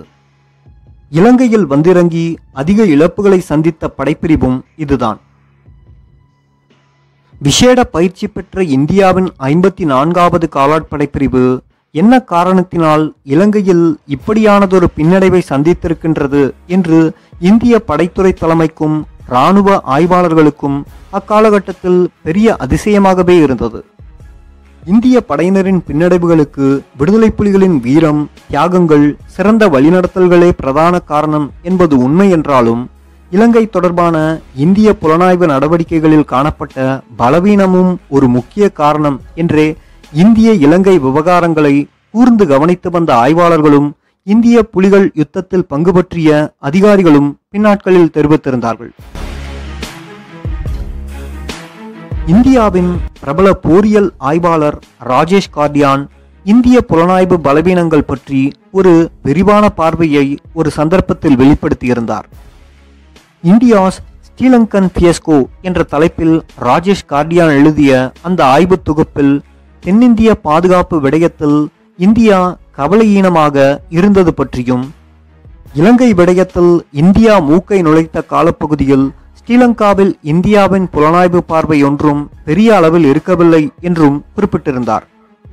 ஒரு சம்பிரதாய புலனாய்வு நடவடிக்கையை மட்டுமே இந்தியா இலங்கை போன்ற நாடுகளில் மேற்கொண்டு வந்தது என்பதுடன் இலங்கையில் இந்திய இராணுவம் நடவடிக்கையில் இறங்கிய போது இலங்கை விவகாரங்கள் தொடர்பான போதிய தரவுகள் இந்தியாவிடம் இருக்கவில்லை என்று ராஜேஷ் கார்டியான் மேற்கொண்ட அந்த ஆய்வில் தெரிவிக்கப்பட்டிருக்கின்றது. இலங்கையில் இந்தியாவினால் பாரிய வெற்றியை ஈட்ட முடியாமல் போனதற்கு இந்தியாவின் மிகவும் பலவீனமான புலனாய்வு நடவடிக்கைகளே காரணம் என்று இலங்கையின் களமுனையில் இருந்த பல்வேறு படை அதிகாரிகளும் பல்வேறு சந்தர்ப்பங்களில் தெரிவித்திருக்கின்றார்கள். இந்திய அமைதி காக்கும் படையின் ஒரு முன்னணி படை உயரதிகாரியான கர்னல் ஜோன் டெய்லர் இந்திய இராணுவத்தின் தோல்விகள் பற்றி குறிப்பிடும்போது, எங்களுடைய பெரும்பான்மையான தோல்விகளுக்கு இந்திய தரப்பின் மிகவும் பலவீனமான புலனாய்வுத்துறையே காரணமாக இருந்தது. இலங்கையில் மேற்கொள்ளப்பட்ட அனைத்து இராணுவ நடவடிக்கைகளும் புலனாய்வு பிரிவின் ஆலோசனையின்படியே மேற்கொள்ளப்பட்டு வந்ததால் மிகவும் பலவீனமாக இருந்த அந்த பிரிவே எமது பின்னடைவிற்கான காரணமாகவும் அமைந்திருந்தது. இலங்கையின் தமிழ் பிரதேசங்களை பொறுத்தவரையில் விடுதலை புலிகள் பற்றிய சரியானதும் துல்லியமானதுமான தகவல்களில் எங்களிடம் இருக்கவில்லை. வடக்கு கிழக்கில் இருந்த மற்றைய போராட்ட அமைப்புகளை விட புலிகள் பலம் மிக்கவர்கள் என்ற தகவல் மாத்திரமே எங்களிடம் இருந்தது. புலிகளின் தந்திரோபாய நடவடிக்கைகள் பற்றியோ அவர்களிடமிருந்த வளங்கள் பற்றியோ அவர்களுக்கு மக்கள் மத்தியில் காணப்பட்ட அமோகமான ஆதரவுகள் பற்றியோ, முக்கியமாக அவர்கள் வசமிருந்த மிகவும் திறமையான புலனாய்வு கட்டமைப்பை பற்றியோ எங்களுக்கு சரியாக எதுவுமே தெரிந்திருக்கவில்லை. இதுபோன்ற தகவல்களை இந்திய புலனாய்வு பிரிவினர் எங்களுக்கு தந்திருக்கவும் இல்லை என்று அந்த இந்திய அதிகாரி பின்னாளில் ஒரு இணையதள செபியில் குறிப்பிட்டிருந்தார். இதேபோன்று இலங்கையில் படை நடவடிக்கைகளில் ஈடுபட்டு வந்த பல்வேறு இந்திய அதிகாரிகளும் ஈழத்தில் விடுதலை புலிகளை இந்திய படையினர் வெற்றி கொள்ள முடியாமல் போனதற்கு இந்திய புலனாய்வு பிரிவினரையே குற்றம் சுமத்தியிருந்தார்கள். பல்வேறு விமர்சனங்களுடன் விடுதலை புலிகளுக்கு எதிரான நடவடிக்கைகளை திட்டமிட்டு வந்த இந்திய புலனாய்வு பிரிவினரான ரோ புலிகளை வெற்றி கொள்வதற்கு என்று மற்றொரு நகர்வை எடுக்க தீர்மானித்திருந்தது. இந்தியாவிற்கு மேலும் மோசமான அவப்பெயரை தேடித் தருவதற்கு காரணமாக இருந்த இந்த தீர்மானத்தை ரோ துணிச்சலுடன் மேற்கொண்டது. விடுதலை புலிகளால் தடை செய்யப்பட்டு மக்களால் ஒதுக்கி வைக்கப்பட்ட நிலையில் இந்தியாவில் தங்கியிருந்த மாற்றுக்குழுக்களை ஈழ யுத்தத்தில் இந்திய படைகளுடன் இணைத்து களமிறக்கும் திட்டத்தை இந்திய உளவு பிரிவான ரோ தீட்டியிருந்தது. ஏற்கனவே இந்தியாவின் ஒரு கைக்குலியாகவே இருந்து வந்த சில தமிழ் இயக்கங்கள் ஈழ யுத்தத்தில் களமிறக்கப்பட்டன. கூலிக்குழுக்களாக ஈழத்தமிழர்களுக்கு எதிரான நடவடிக்கைகளில் இந்திய புலனாய்வு பிரிவினர் விட்ட மகா பிழைகளுள் மாற்று தமிழ் குழுக்களை களமிறக்கியதும் ஒன்று என்றே இந்திய படை அதிகாரிகள் பலர் பின்னாட்களில் விமர்சித்திருந்தார்கள். இந்திய புலனாய்வு பிரிவான ரோபினால் ஈழ மண்ணில் களமிறக்கப்பட்ட EPRLF, டெலோ, ENTLF போன்ற தமிழ் குழுக்கள் ஈழத்தில் மேற்கொண்ட மனித உரிமை மீறல் பற்றியும் சமூக விரோத நடவடிக்கைகள் பற்றியும் இந்த தொடரில் நாம் விரிவாக பார்க்க இருக்கின்றோம். அதற்கு முன்பாக இந்திய படையினர் ஈழ மண்ணில் மேற்கொண்ட பாலியல் வல்லுறவு சம்பவங்கள் பற்றி சற்று விரிவாக அடுத்த பகுதியில் பார்க்க இருக்கின்றோம். அத்தியாயம் முற்று. நன்றி, வணக்கம். Wait and listen. Rabanan is back. Don't let up on and in the top.